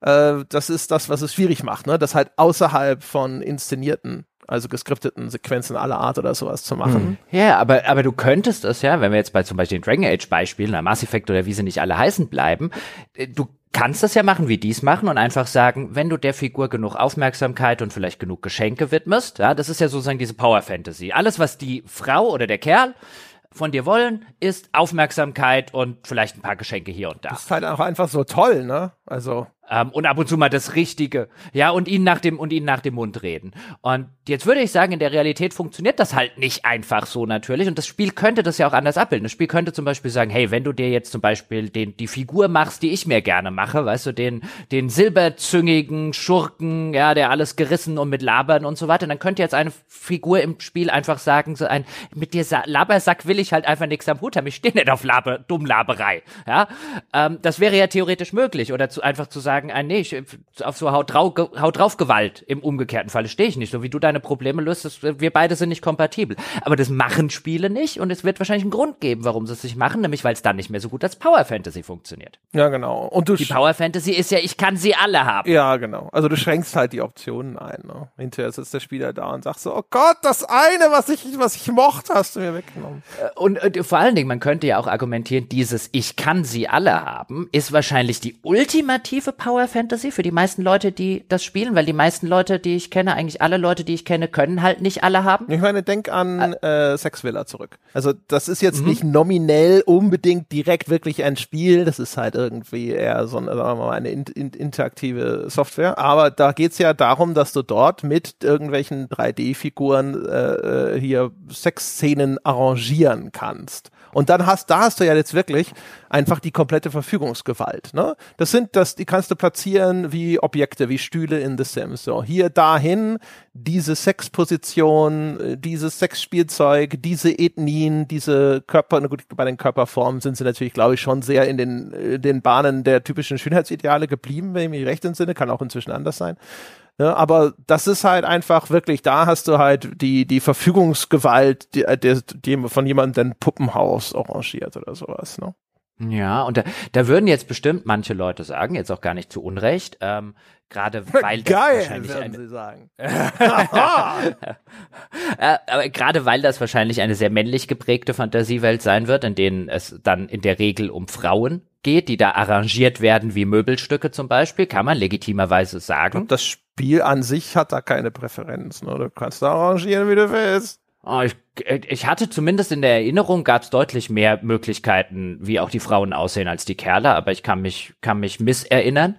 Ähm, aber auch da kann man ja zum Beispiel argumentieren, jetzt gerade vielleicht aus so einer feministischen Position, ey, gerade für Frauen so zu arrangieren, weißt du, aus der Geschichte, wo wir kommen, wie, wie lange ist es her, dass hier äh, Sex in der äh, Vergewaltigung in der Ehe, ich meine, der jetzige Vorsitzende der CDU hat gegen den Vergewaltigungsparagraphen in der Ehe geschrieben, äh, gestimmt damals. Also wir sind noch nicht weit und teilweise noch gar nicht davon entfernt, ähm, dass, dass wir da entgegen ein Problem haben. Insofern ist es ja legitim, dann zu sagen, ist sowas problematisch? Ähm, und das ist eine Frage, die man stellen und diskutieren sollte. Aber da sind wir wieder bei dem, was du vorhin gesagt hast, André. Ich finde, wir problematisieren zu viel ohne das an anderer Stelle belegen zu können. Und klar, da ist es dann natürlich häufig nicht hilfreich, wenn eine Forschung oder eine Wissenschaft sagt, hm, da wissen wir noch nicht viel. Aber ich finde gerade, wenn wir über diese Problematisierung reden, weißt du, wie jetzt teilweise dann auch der Artikel, den du eingangs zitiert hast, auf den ich immer wieder mal zu sprechen komme mit einem, ähm, ist das denn ein Problem? Ist das denn ein Problem, wenn man, wenn man seine sexuellen Fantasien im Rahmen eines solchen äh, sexuellen Fantasiesimulators ausleben kann? Und da würde ich jetzt, was halt auch ohne jede wissenschaftliche Sache, sondern dann einfach so aus, aus persönlicher Erfahrung oder wie man auch immer nennen will, ähm, würde ich halt sagen, es ist nicht per se ein Problem. Ich finde die, die Problematik erstmal diskutieren ist natürlich legitim, aber letztlich musst du halt in irgendeiner Form nachweisen, dass, dass das wirklich handfesten problematische Sache ist. Und ich habe immer den Eindruck, egal ob das jetzt historische Akkurat, äh, historische Genauigkeit oder dies oder jenes ist, ähm, es wird halt viel problematisiert und mir fehlt häufig so ein, okay, ja, sehe das Argument, ja, das ist ja vielfach auch nachvollziehbare Argumentation, aber du bist, du bleibst halt die Wirk Wirkweise schuldig. Also du sagst, das könnte zu dem und dem führen und ich sitze davor und denke mir, ja, könnte es, aber weißt du, wenn du es wirklich problematisieren willst, dann reicht es halt nicht zu sagen, das könnte dazu führen, sondern dann musst du halt in irgendeiner Form diese, diese Wirkweise zumindest falsifizieren können. Und daran fehlt es halt relativ häufig. Ja, vor allem und ähm, im nächsten ja. Schritt halt auch, ne, äh, welcher, welchen Anteil, ne, die Stärke des Effekts. Das ist ja das, was ich habe nicht mal so große Zweifel, dass irgendeine Art von Effekt irgendwo existiert, ne, was jetzt Computerspiele, Filme und so weiter angeht. Also wenn diese Medien haben in irgendeiner Form eine Auswirkung auf uns, sonst würden wir sie nicht kon konsumieren, sonst würde die Unterhaltung ja gar nicht funktionieren. Die Frage ist halt nur, erstens, wie lange hält der an? Ne? Also ist das jetzt irgendwie, stehe ich da und sagst, Mensch, das war ja jetzt super und sonst irgendwas und nach fünf Minuten oder sowas ist der Puls wieder normal und dann ist es auch vorbei. Und zum anderen halt auch, was ist denn, ne, was ist denn die Stärke des Effekts? Und das sind die Dinge, wo ich mir denke, wahrscheinlich wird das äh, von den Leuten, die darin große Probleme sehen, bei weitem überschätzt, weil die großen Einflussfaktoren im Leben eines Menschen sind sowas wie Elternhaus, sind sowas wie Peer Groups, sind sowas wie später halt auch irgendwelche Lebenspartner und so weiter und so fort. Und es sind nicht die Unterhaltungsmedien. Also das halte ich jetzt mal abgesehen vom Jugendschutz. Ne? Also wenn es auch gerade um kleine Kinder geht, andere Diskussion. Aber ansonsten halte ich das für eine ziemliche Zeitverschwendung meistens, diese Diskussion. Ja, also so ein plakatives Beispiel wäre jetzt ja ein, eine, eine Person, die, die 0,0 im Gegenteil in irgendeiner Form ideologisch schon vorbelastet wäre, die jetzt einen Afro zum Beispiel äh, trägt. Ist das ein Problem, ja oder nein? Und ich denke mir da immer, du kannst das scheiße finden als jemand, du kannst ja alles scheiße finden. Wir leben ja Gott sei Dank in einer Gesellschaft, in der du das finden und auch draußen sagen kannst. Ähm, aber wo ich da sitze, wenn das tatsächlich ein Problem ist, dass weiße Menschen, die nicht in irgendeiner Form, weißt du, ein, einschlägig rechts oder so vorbelastet sind, sondern im Gegenteil sehr, sehr deutlich eigentlich auf deiner Seite stehen, wenn die einen Afro tragen, ist das ein Problem, ist das ein handfestes Problem, dass die, weil diese Menschen diesen Afro tragen, in irgendeiner Form äh, äh, weiter äh, kulturelle Aneignung auf irgendeinem kolonialistischen Level stattfindet. Und da denke ich mir dann, wenn du das Problemfass aufmachst, musst du zumindest nachweisen, dass das existiert. Ich glaube nicht, dass es existiert. Ich bin da aber durchaus offen. Wenn du das nachbelegen kannst, ist das ja völlig okay. Ähm, und es ist auch völlig okay zu sagen, ich finde das scheiße, das sollte man nicht machen. Auch okay, kann ja jeder handhaben, wie er will. Aber wir, wir sind halt gerade bei äh, solchen Geschichten sind wir halt sehr mittlerweile in einem öffentlichen Diskurs, wo ein Problem unterstellt, aber nicht bewiesen wird. Und äh, da sitze ich dann davor und denke mir so manchmal, wenn du, wenn du willst, dass Leute auch sich ändern und so weiter, dann hilft es, wenn du halt einfach belegen kannst, das ist ein handfestes Problem. Und möglicherweise kannst du das ja. Das, das kann man ja wissenschaftlich tun, wenn man das möchte. Ja, manchmal, also bei der, bei der kulturellen Aneignung gibt's ja auch ganz verschiedene, äh, sag ich mal, Argumentationslinien. Ne? Also was ich schon mal gesehen habe, ist halt irgendein amerikanischer Ureinwohnerstamm, der gesagt hat, Moment mal, die verkaufen hier quasi unseren traditionellen Schmuck oder unsere traditionelle Kleidung als Faschingskostüm, die benutzen schon wieder unsere Kultur und machen Geld damit. Ja? Also nehmen uns mhm. schon wieder was weg und machen das zu Geld mhm. und das, da, das war die Kritik. Sowas kann ich vielleicht schon noch eher nachvollziehen. Aber ähm, dieses, das, das Beispiel, das du genannt hast, da gab es ja auch dieses Beispiel, ich glaube, da hatte jemand Rasterlocken oder sowas und wurde ausgeschlossen für irgendeine Veranstaltung und war ansonsten unverdächtig und so. Und ich, ja, ich glaube, es war ein Raster. Ja, aber ja, genau. Sorry. E egal. Also ich halte auch die, die Debatte, zumindest wie ich sie hier jetzt dann meistens, wenn sie durch Twitter rauscht oder so verfolge, um die kulturelle Aneignung, ist auch ehrlich gesagt so verfehlt. Da macht man unnötig, äh, sag mal, Wind in einer Ecke, glaube ich. Es, es gibt halt so Sachen, weißt du, wie jetzt zum Beispiel, also finde ich es per se erstmal problematisch, wenn ein Kind sich an Fasching ein amerikanischer Ureinwohner anzieht, weißt du, weil das Kind, äh, passiert dann irgendwas Schlimmes mit dem Kind. Ich glaube noch nicht. Ich kann aber schon verstehen, wenn jetzt die amerikanischen Ureinwohner zum Beispiel sagen, so pass mal auf, ihr habt uns über Jahrhunderte unser Land weggenommen, ihr habt uns teilweise industriell abgeschlachtet, ja, ihr behandelt uns bis heute noch wie Leute zweiter Klasse, ah, aber wenn ihr euch mal ein bisschen lustig fühlen wollt, zieht er, zieht er euch klischeehaft wie wir an. Dass die damit ein Problem haben, d'accord. Ja, kann ich voll und ganz verstehen. Aus deren Perspektive und wie das historisch gewachsen ist und wie viel Verbrechen dort begangen sind, dass man das da kacke findet, yay. Ja, ja, ja. Aber, aber, auch so, wie du es beschreibst natürlich. Ne? Das ist jetzt quasi schon so geprimed. Du kannst natürlich auch sagen, das Kind findest total hübsch, wie er aussieht. Ne? Ja, ich wollte sagen, das Problem ist nicht das Kind sondern das Problem ist dann, was, äh, äh, in welcher Form das dann auch äh, äh, zum Beispiel gemacht wird und so weiter. Ja, ja, genau. Auch wenn das jetzt zum Beispiel Stereotyp sind, ne? diese äh, die Verkleidung oder solche, ist es nicht so, dass ich nicht teilweise schon verstehe, wo das herkommt. Ne? Aber ich glaube, es geht ja meistens nicht um diese konkreten Einzelfälle, wo man manchmal denkt, so ja, kann ich schon verstehen, dass das ein Problem ist. Ne? Ähm, sondern es geht halt ja eher um dieses mit Bausch und Bogen. Das wird ja dann sofort meistens generalisiert und treibt dann solche Blüten wie, ah, hier, ne, du hast ein Element der, der Kultur dir zu eigen gemacht und du gehörst dieser Kultur nicht an und das ist jetzt automatisch und generell und pauschal verboten obwohl du ansonsten, also das weiß ich nicht. Also da habe ich selbst, also selbst wenn es richtig wäre, glaube ich, dass es zum jetzigen Zeitpunkt der falsche Ansatzpunkt ist, sich jetzt schon mit diesen Details und Nuancen zu befassen äh, und dann Leute zu, zu verprellen, die eigentlich auf deiner Seite stehen, wenn noch andere erheblich äh, wirkungsmächtigere Probleme zu beseitigen wären. Ja, ja. Ja, das, ja, das ist, das ist eine, eine, eine linke Aktivistin, die äh, Rasterlocken trägt. Die ist nicht der Feind. Da rennen genug Feinde rum. Ich habe vorher einen genannt, wer aufgepasst hat. Ja, viel besserer Feind als die. Ja, genau. Also es ist mindestens aus meiner Sicht strategisch unklug. Ne? Aber mein Gott. Aber gut, Tangente. Tangente, naja. Tangente, aber ja, aber so, weißt du, das ist halt diese, diese Problematisierung. Also das ist ein, ein, äh, äh, weißt du, sind, sind diese Power Fantasies ein Problem, ja oder nein? Das ist wahrscheinlich eine Diskussion.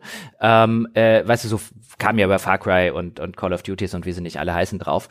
Ähm, und das ist, glaube ich, eine Diskussion, die kannst du endlos und endlos und endlos und endlos weiterführen. Und die wird ja auch endlos weitergeführt, weil, weil es eben den Schlussstrich mit einem Pass mal auf. Wir haben zumindest mal in ein oder zwei oder drei Studien uns das Ganze angeguckt und sind zu dem, äh, zu dem Schluss gekommen. Da ist schon was dran an der Problematik, da ist nichts dran. Dadurch, dass das halt fehlt, ja, und das ist ja häufig in einem gesellschaftlichen Diskurs und auch häufig in einem geisteswissenschaftlichen Diskurs, ähm, weil wir hier an Sachen sind, die zumindest Geisteswissenschaften berühren und dann kommen eben Sozialwissenschaften, Psychologie und so weiter noch dazu.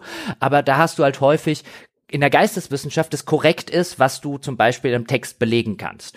Und das ist ja nicht wie eine, wie eine Klasse wie, wie die Physik oder so. Da kannst du halt hingehen und es kann äh, zig Doktorarbeiten, die durchgewunken und summa cum laude sind, die eine Sache argumentieren und 100 Doktorarbeiten, die den kompletten Gegenteil argumentieren, solange du das halt irgendwo in dem Text deutlich machst. Und das ist halt vielfach das Problem in dieser Diskussion, dass das halt keine klassisch naturwissenschaftliche ist, bei der du halt hingehen kannst und kannst am Ende sagen, pass mal auf, wir haben ein Experiment gemacht, so und so sieht's aus. Ähm, und so geht der Diskurs halt ewig und ewig weiter. Über die Problematik von irgendwelchen Gewaltfantasien in Spielen reden wir seit 1980. Ja, und der Diskurs wird, geht halt, eigentlich geht er nicht weiter. Eigentlich drehen wir uns immer wieder um die gleiche ähm, äh, Frage und äh, äh, die, die, die, die, die gleiche Sache. Und dann gibt's hier mal wieder was Neues und da mal wieder was Neues und unterm Strich kommt raus so hm, gibt eigentlich nichts Definitives in irgendeine Richtung. Ähm, und heute reden wir halt über die Gewaltfantasien. Früher war es eigentlich auch die Gewaltfantasien, nur in einem bisschen anderen Kontext. Und so ein bisschen ermüdend wird's schon. Zumal, klar, wenn sowas wie Gewalt oder eben insbesondere so, also gerade bei Sexualität, die jetzt was anderes als zwischen zwei erwachsenen Menschen, die damit einverstanden sind, dargestellt wird, dann würde ich auch sagen, hm, problematisch. Ähm, aber bei den aller, allermeisten Sachen, über die wir da äh, reden, ist es eigentlich eine Diskussion, die wir schon ewig und drei Tage über Gewaltfantasien führen. Ich meine, früher wurde sie wurde quasi dieselbe Diskussion über problematische Gewaltfantasien bei Horrorfilmen äh, äh, gemacht, bevor die dann ins Spiel reinschwappte.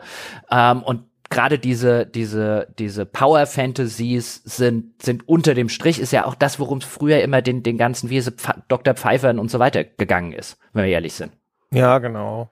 Also äh, klar, weißt du, also es, der Einzelfall kann immer problematisch sein, ne? Denke auch an hier sowas wie dieses Super Seducer, das hat Nina noch besprochen, als sie bei uns war, dieses äh, Pickup Artist Game, ne? Und äh, also kann mir schon vorstellen, da kann ich mir diverse Ansatzpunkte vorstellen, an äh, denen man das Augenlid kritisch anfängt zu zucken. Ne? Aber ansonsten, samt und sonders, problematisch, würde ich sagen, ist das Ganze, wenn überhaupt, vielleicht eher aus so einer Sicht auf das Medium und die Uniformität, die damit einhergeht, weil wie häufig äh, die Anlage der Spiele auf irgendeine Art von Power Fantasy abzielt und wie ähnlich sie dann auch umgesetzt wird. Ne? Also dass zum Beispiel deine Einzigartigkeit als Spieler auch noch so überbetont wirst. Du bist die Elite der Elite, der Beste der Allerbesten. Du bist hier Mitglied im Super Strike Force, Alien, Space Marine, sonst was, Extra Kommando, Schnarch. Ne? Also diese Auswüchse, die dann aber dazu führen, dass so eine, so eine, so eine Muster- und Schemen- und Formelhaftigkeit eintritt. Äh, solche Sachen oder dass wenn deine Figur als so überkompetent inszeniert wird, dann auch automatisch meistens das Proble Probleme losgehen. Also ludonarrative Dissonanz, dass man sich an vielen Stellen dann die Frage stellt, warum eine so überkompetente Produ äh, Person an dieser Stelle diese oder jene Entscheidung trifft oder diese oder jene Handlung mhm. nicht vornimmt oder auch einfach, weil die Stakes insgesamt so weit gesenkt werden. Ne? Also die, die, die, die, sagen wir mal, Herausforderung oder auch einfach das, um was es geht in so einer Erzählung das wenn, ist ja das große Problem mit Superman. Warum Superman und auch hier Captain Marvel sind halt einfach scheiße als Figuren, weil sie zu mächtig sind. Das kann keiner was. Hm. Ja, und äh, zumal was ja dann dazu kommt, und das haben ja nicht nur Spiele das Problem, das ist ja eher ein, ein Genre-Problem, ein narratives Genre-Problem, was du ja in der zum Beispiel in der Science Fiction ganz genauso hast und wo sich dann, wo sich dann langsam Gegenströmungen rausbilden, ist halt, was du halt sehr häufig in diesen Erzählungen hast, einfach weil es dramaturgisch sehr gut funktioniert ist. Du hast irgendein oppressorisches Regime, das hast du ja auch schön bei den ganzen Far Crys zum Beispiel, bleiben wir bei denen,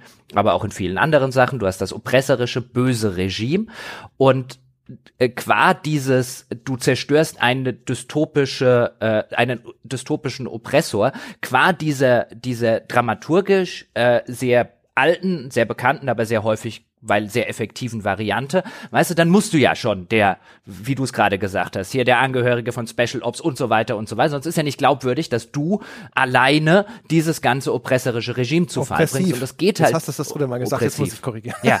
Ah, oppresserisch. Warum? Wie komme ich auf oppresserisch? Er, vielleicht erpresserisch und so, weiß ich nicht. Ich habe keine Ahnung. Oppressiv. Oppresserisch. Das ist interessant. Ich fühlte mich einfach nur dumm und habe mir gedacht, aha, das Wort gibt's auch. Nee, ich habe, ich, äh, Entschuldigung, wir haben hier etabliert, ich darf hier Wörter erfunden. Ich habe hier auch Wölte erfunden. Ja, Mir Jetzt gibt's schon. alles. Du kannst reden, Ja. was immer, was immer Ah, du willst. Oppressiv, nee, sorry.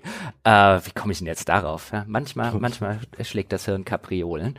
Ähm, aber weißt du, also durch, durch diese altbekannte Struktur, die bedingt, dass wiederum der Held eine bestimmte Sorte Held ist, die bedingt auch, dass er das Ganze mit Waffengewalt löst, weil es wäre kein sonderlich glaubhaftes, oppressives Regime, wenn sich halt einfach durch drei Dialogchecks in irgendeiner Form zur Seite äh, manövrieren lassen würde. Und das gleiche Problem hast du in der Science Fiction, wo dann sowas mittlerweile entsteht wie Hope Punk, der sich damit beschäftigt, wie wäre es denn einfach mal, wir machen etwas darüber, nicht wie man eine Dystopie kaputt macht, sondern wie man eine Utopie aufbaut. Ähm, und da will ich mich schon länger mal reinlesen in das Genre, weil ich mich frage, wie das dramaturgisch funktionieren soll, aber vielleicht sind das auch nur meine Vorurteile.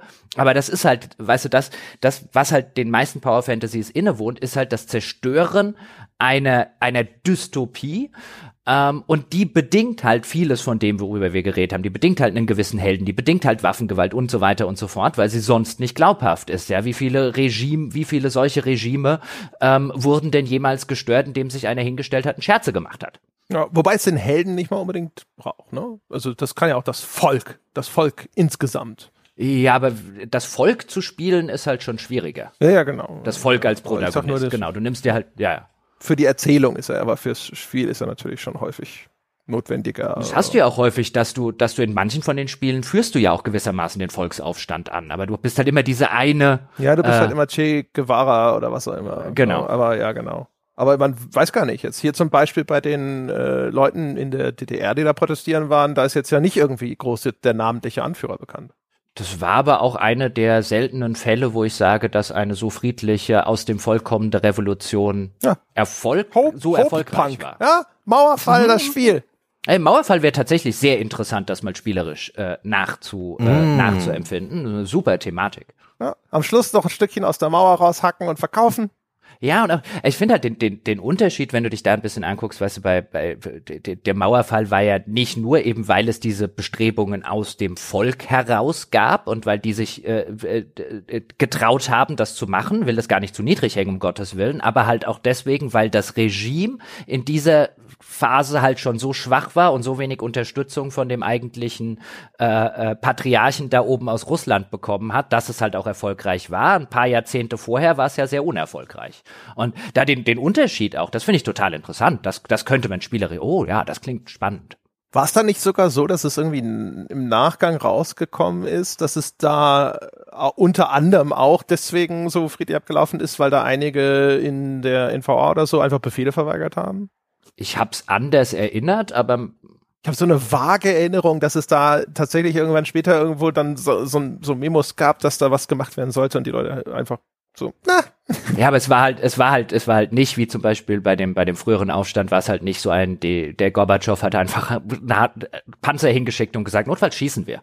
Das hat, glaube ich, schon geholfen, ohne jetzt die, das Licht der Menschen, der vielen, vielen Menschen, die dort auf die Straße gegangen sind, die ja nicht wissen konnten, dass Russland sich oder die Sowjetunion sich so verhält, wie sie verhält, ohne den Mut dieser Menschen unter den Scheffel kehren zu wollen. Im Gegenteil. nee, genau, das meine ich. Ja, oder vielleicht war es Russland und sie haben Russland um Hilfe gebeten und Russland hat nicht irgendwas, ich keine Ahnung, ich habe es super der- vage im Hirn. Ja, also was ich weiß, ist, dass halt auch tatsächlich das so rangetragen wurde, also dass der Gorbatschow mehr oder weniger dem dem äh, äh, Honecker erzählt hat, du bist Geschichte, mein Freund.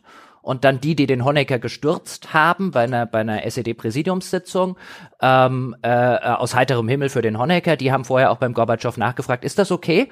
Ja, und der hat gesagt, ja, macht mal. Da gab es irgendeinen berühmten Satz, den die dann als als äh, äh, Signal aufgefasst haben oder so. Eine ganz interessante Geschichte, habe ich schon länger nicht mehr gelesen, sollte ich mal wieder. Ich als Betroffener völlig ahnungslos. Oh, Herbert, du warst ja noch jung. Ja. Und auch in den, in den Dokus, die ich geschaut habe, habe ich eher den, äh, diesen, diesen Ablauf der Ereignisse in dieser schicksalsreichen Novembernacht äh, nochmal mitbekommen, mich in wunderbaren Second-Hand-Endorphinen gewälzt und das dann wieder ad acta gelegt für ein weiteres Jahr. Freue mich schon darauf, mal wieder die guten alten Mauerdokus, Mauerfall-Dokus auszukramen. Aber es- Aber die genaueren Hintergründe sind mir da nicht klar. Es ist aber echt ein schönes, schönes geschichtliches Beispiel, wo es nicht den einen oder die zwei oder die fünf Helden gab, sondern die Millionen Helden. Das ist eine schöne Power Fantasy. Ist sogar irgendwie Realität gewesen. Es gibt ja heute immer noch Leute, die wir sind das Volk schreien. Oh je. Ah. Das ist auch Cultural Appropriation der schlimmen Art God übrigens. damn it, zerstör mir den schönen Moment, André. Hören Sie auf, mich zu filmen. Na gut. ähm, Gott. Ich möchte noch etwas sagen zur Power Fantasy und zwar, wo ich sie am, äh, also nicht meine Lieblings-Power Fantasy, aber da, wo sie so essentiell und so auffällig ist, ist Horror und Survival Horror.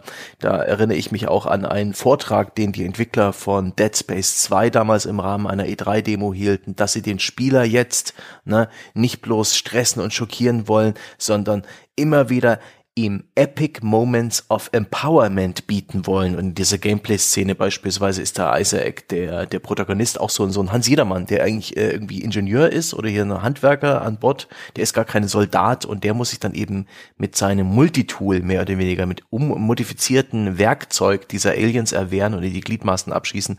Und in der, der Demo, die war auch sehr linear, so ein klassischer Vertical Gameplay Slice, die endet dann eben auch damit, dass er irgendwie kopfüber irgendwo runterhängt, dann aber eben aus allen Richtungen Aliens kommen und er erschießt sie alle mit toll inszenierten Explosionen und so weiter und so fort. Und da meinten sie, there will be more f- of that. Und ein Stück weit haben sie auch recht. Äh, Survival Horror braucht ein bisschen die Momente, wo du es den Monstern zeigst. Du kannst nicht immer nur wegrennen. Es gibt Spiele, die machen das, wie Amnesia und so weiter. Und ich hasse diese Spiele.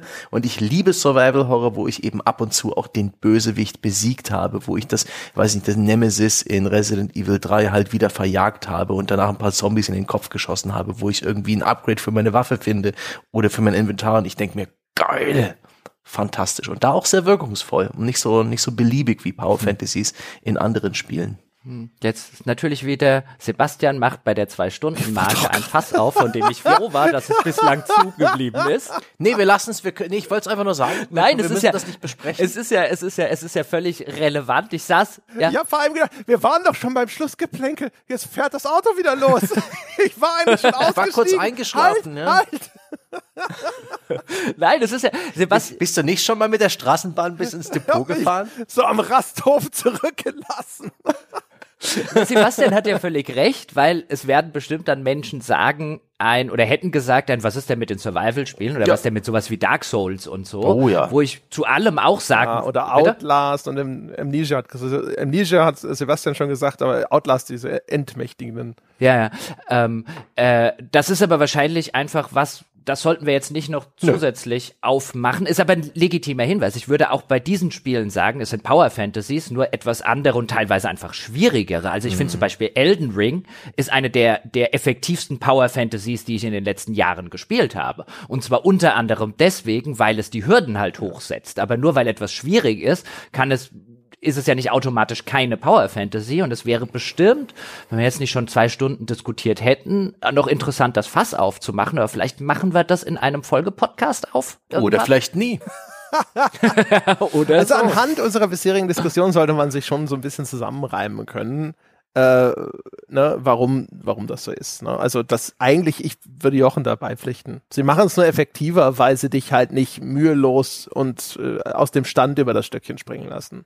Aber das ist ja eine, das ist ja eine kleine Schneekugel nur, die am Anfang losrollt, in, auch in Dark Souls. Ne? Aber am Schluss ist das eine ziemlich große Schneekugel. Wenn man sich, kann man einfach nachhören in Dark Souls Diaries, wie, was für große Schneekugeln Dom und ich am Ende dieses Spiels gewesen sind. Und da ist dann nichts mehr mit Entmachtung des Spielers und ähnlichem. Ne? Und Ne, aber da, da, da hast du halt viel mehr, würde ich sagen, wir hatten eingangs mal so diese narrative und mechanische Trennung. Und hier hast du, finde ich, eine sehr, natürlich wird die narrativ wiedergespiegelt und ästhetisch, aber hier hast du eine sehr klare Gameplay ähm, äh, Power Fantasy, nämlich ich will dieses Monster, ich will, also ich will dieses Spiel besiegen. Und dieses Spiel mhm. stellt mir gerade zu Anfang nahezu unüberwindliche Hürden dar. Und wenn ich die dann endlich geschafft habe, wenn ich die, das ist wirklich ein Spiel, das man durchschafft, äh, in de, dem, wie ich es eingangs gesagt habe. Und daraus entsteht nicht die komplette, aber ein erheblicher Teil der Power Fantasy, weil ich würde auch sagen, zumindest mir persönlich geht's auch so, weißt du, je höher die Hürde, die ich gemacht habe, desto größer mein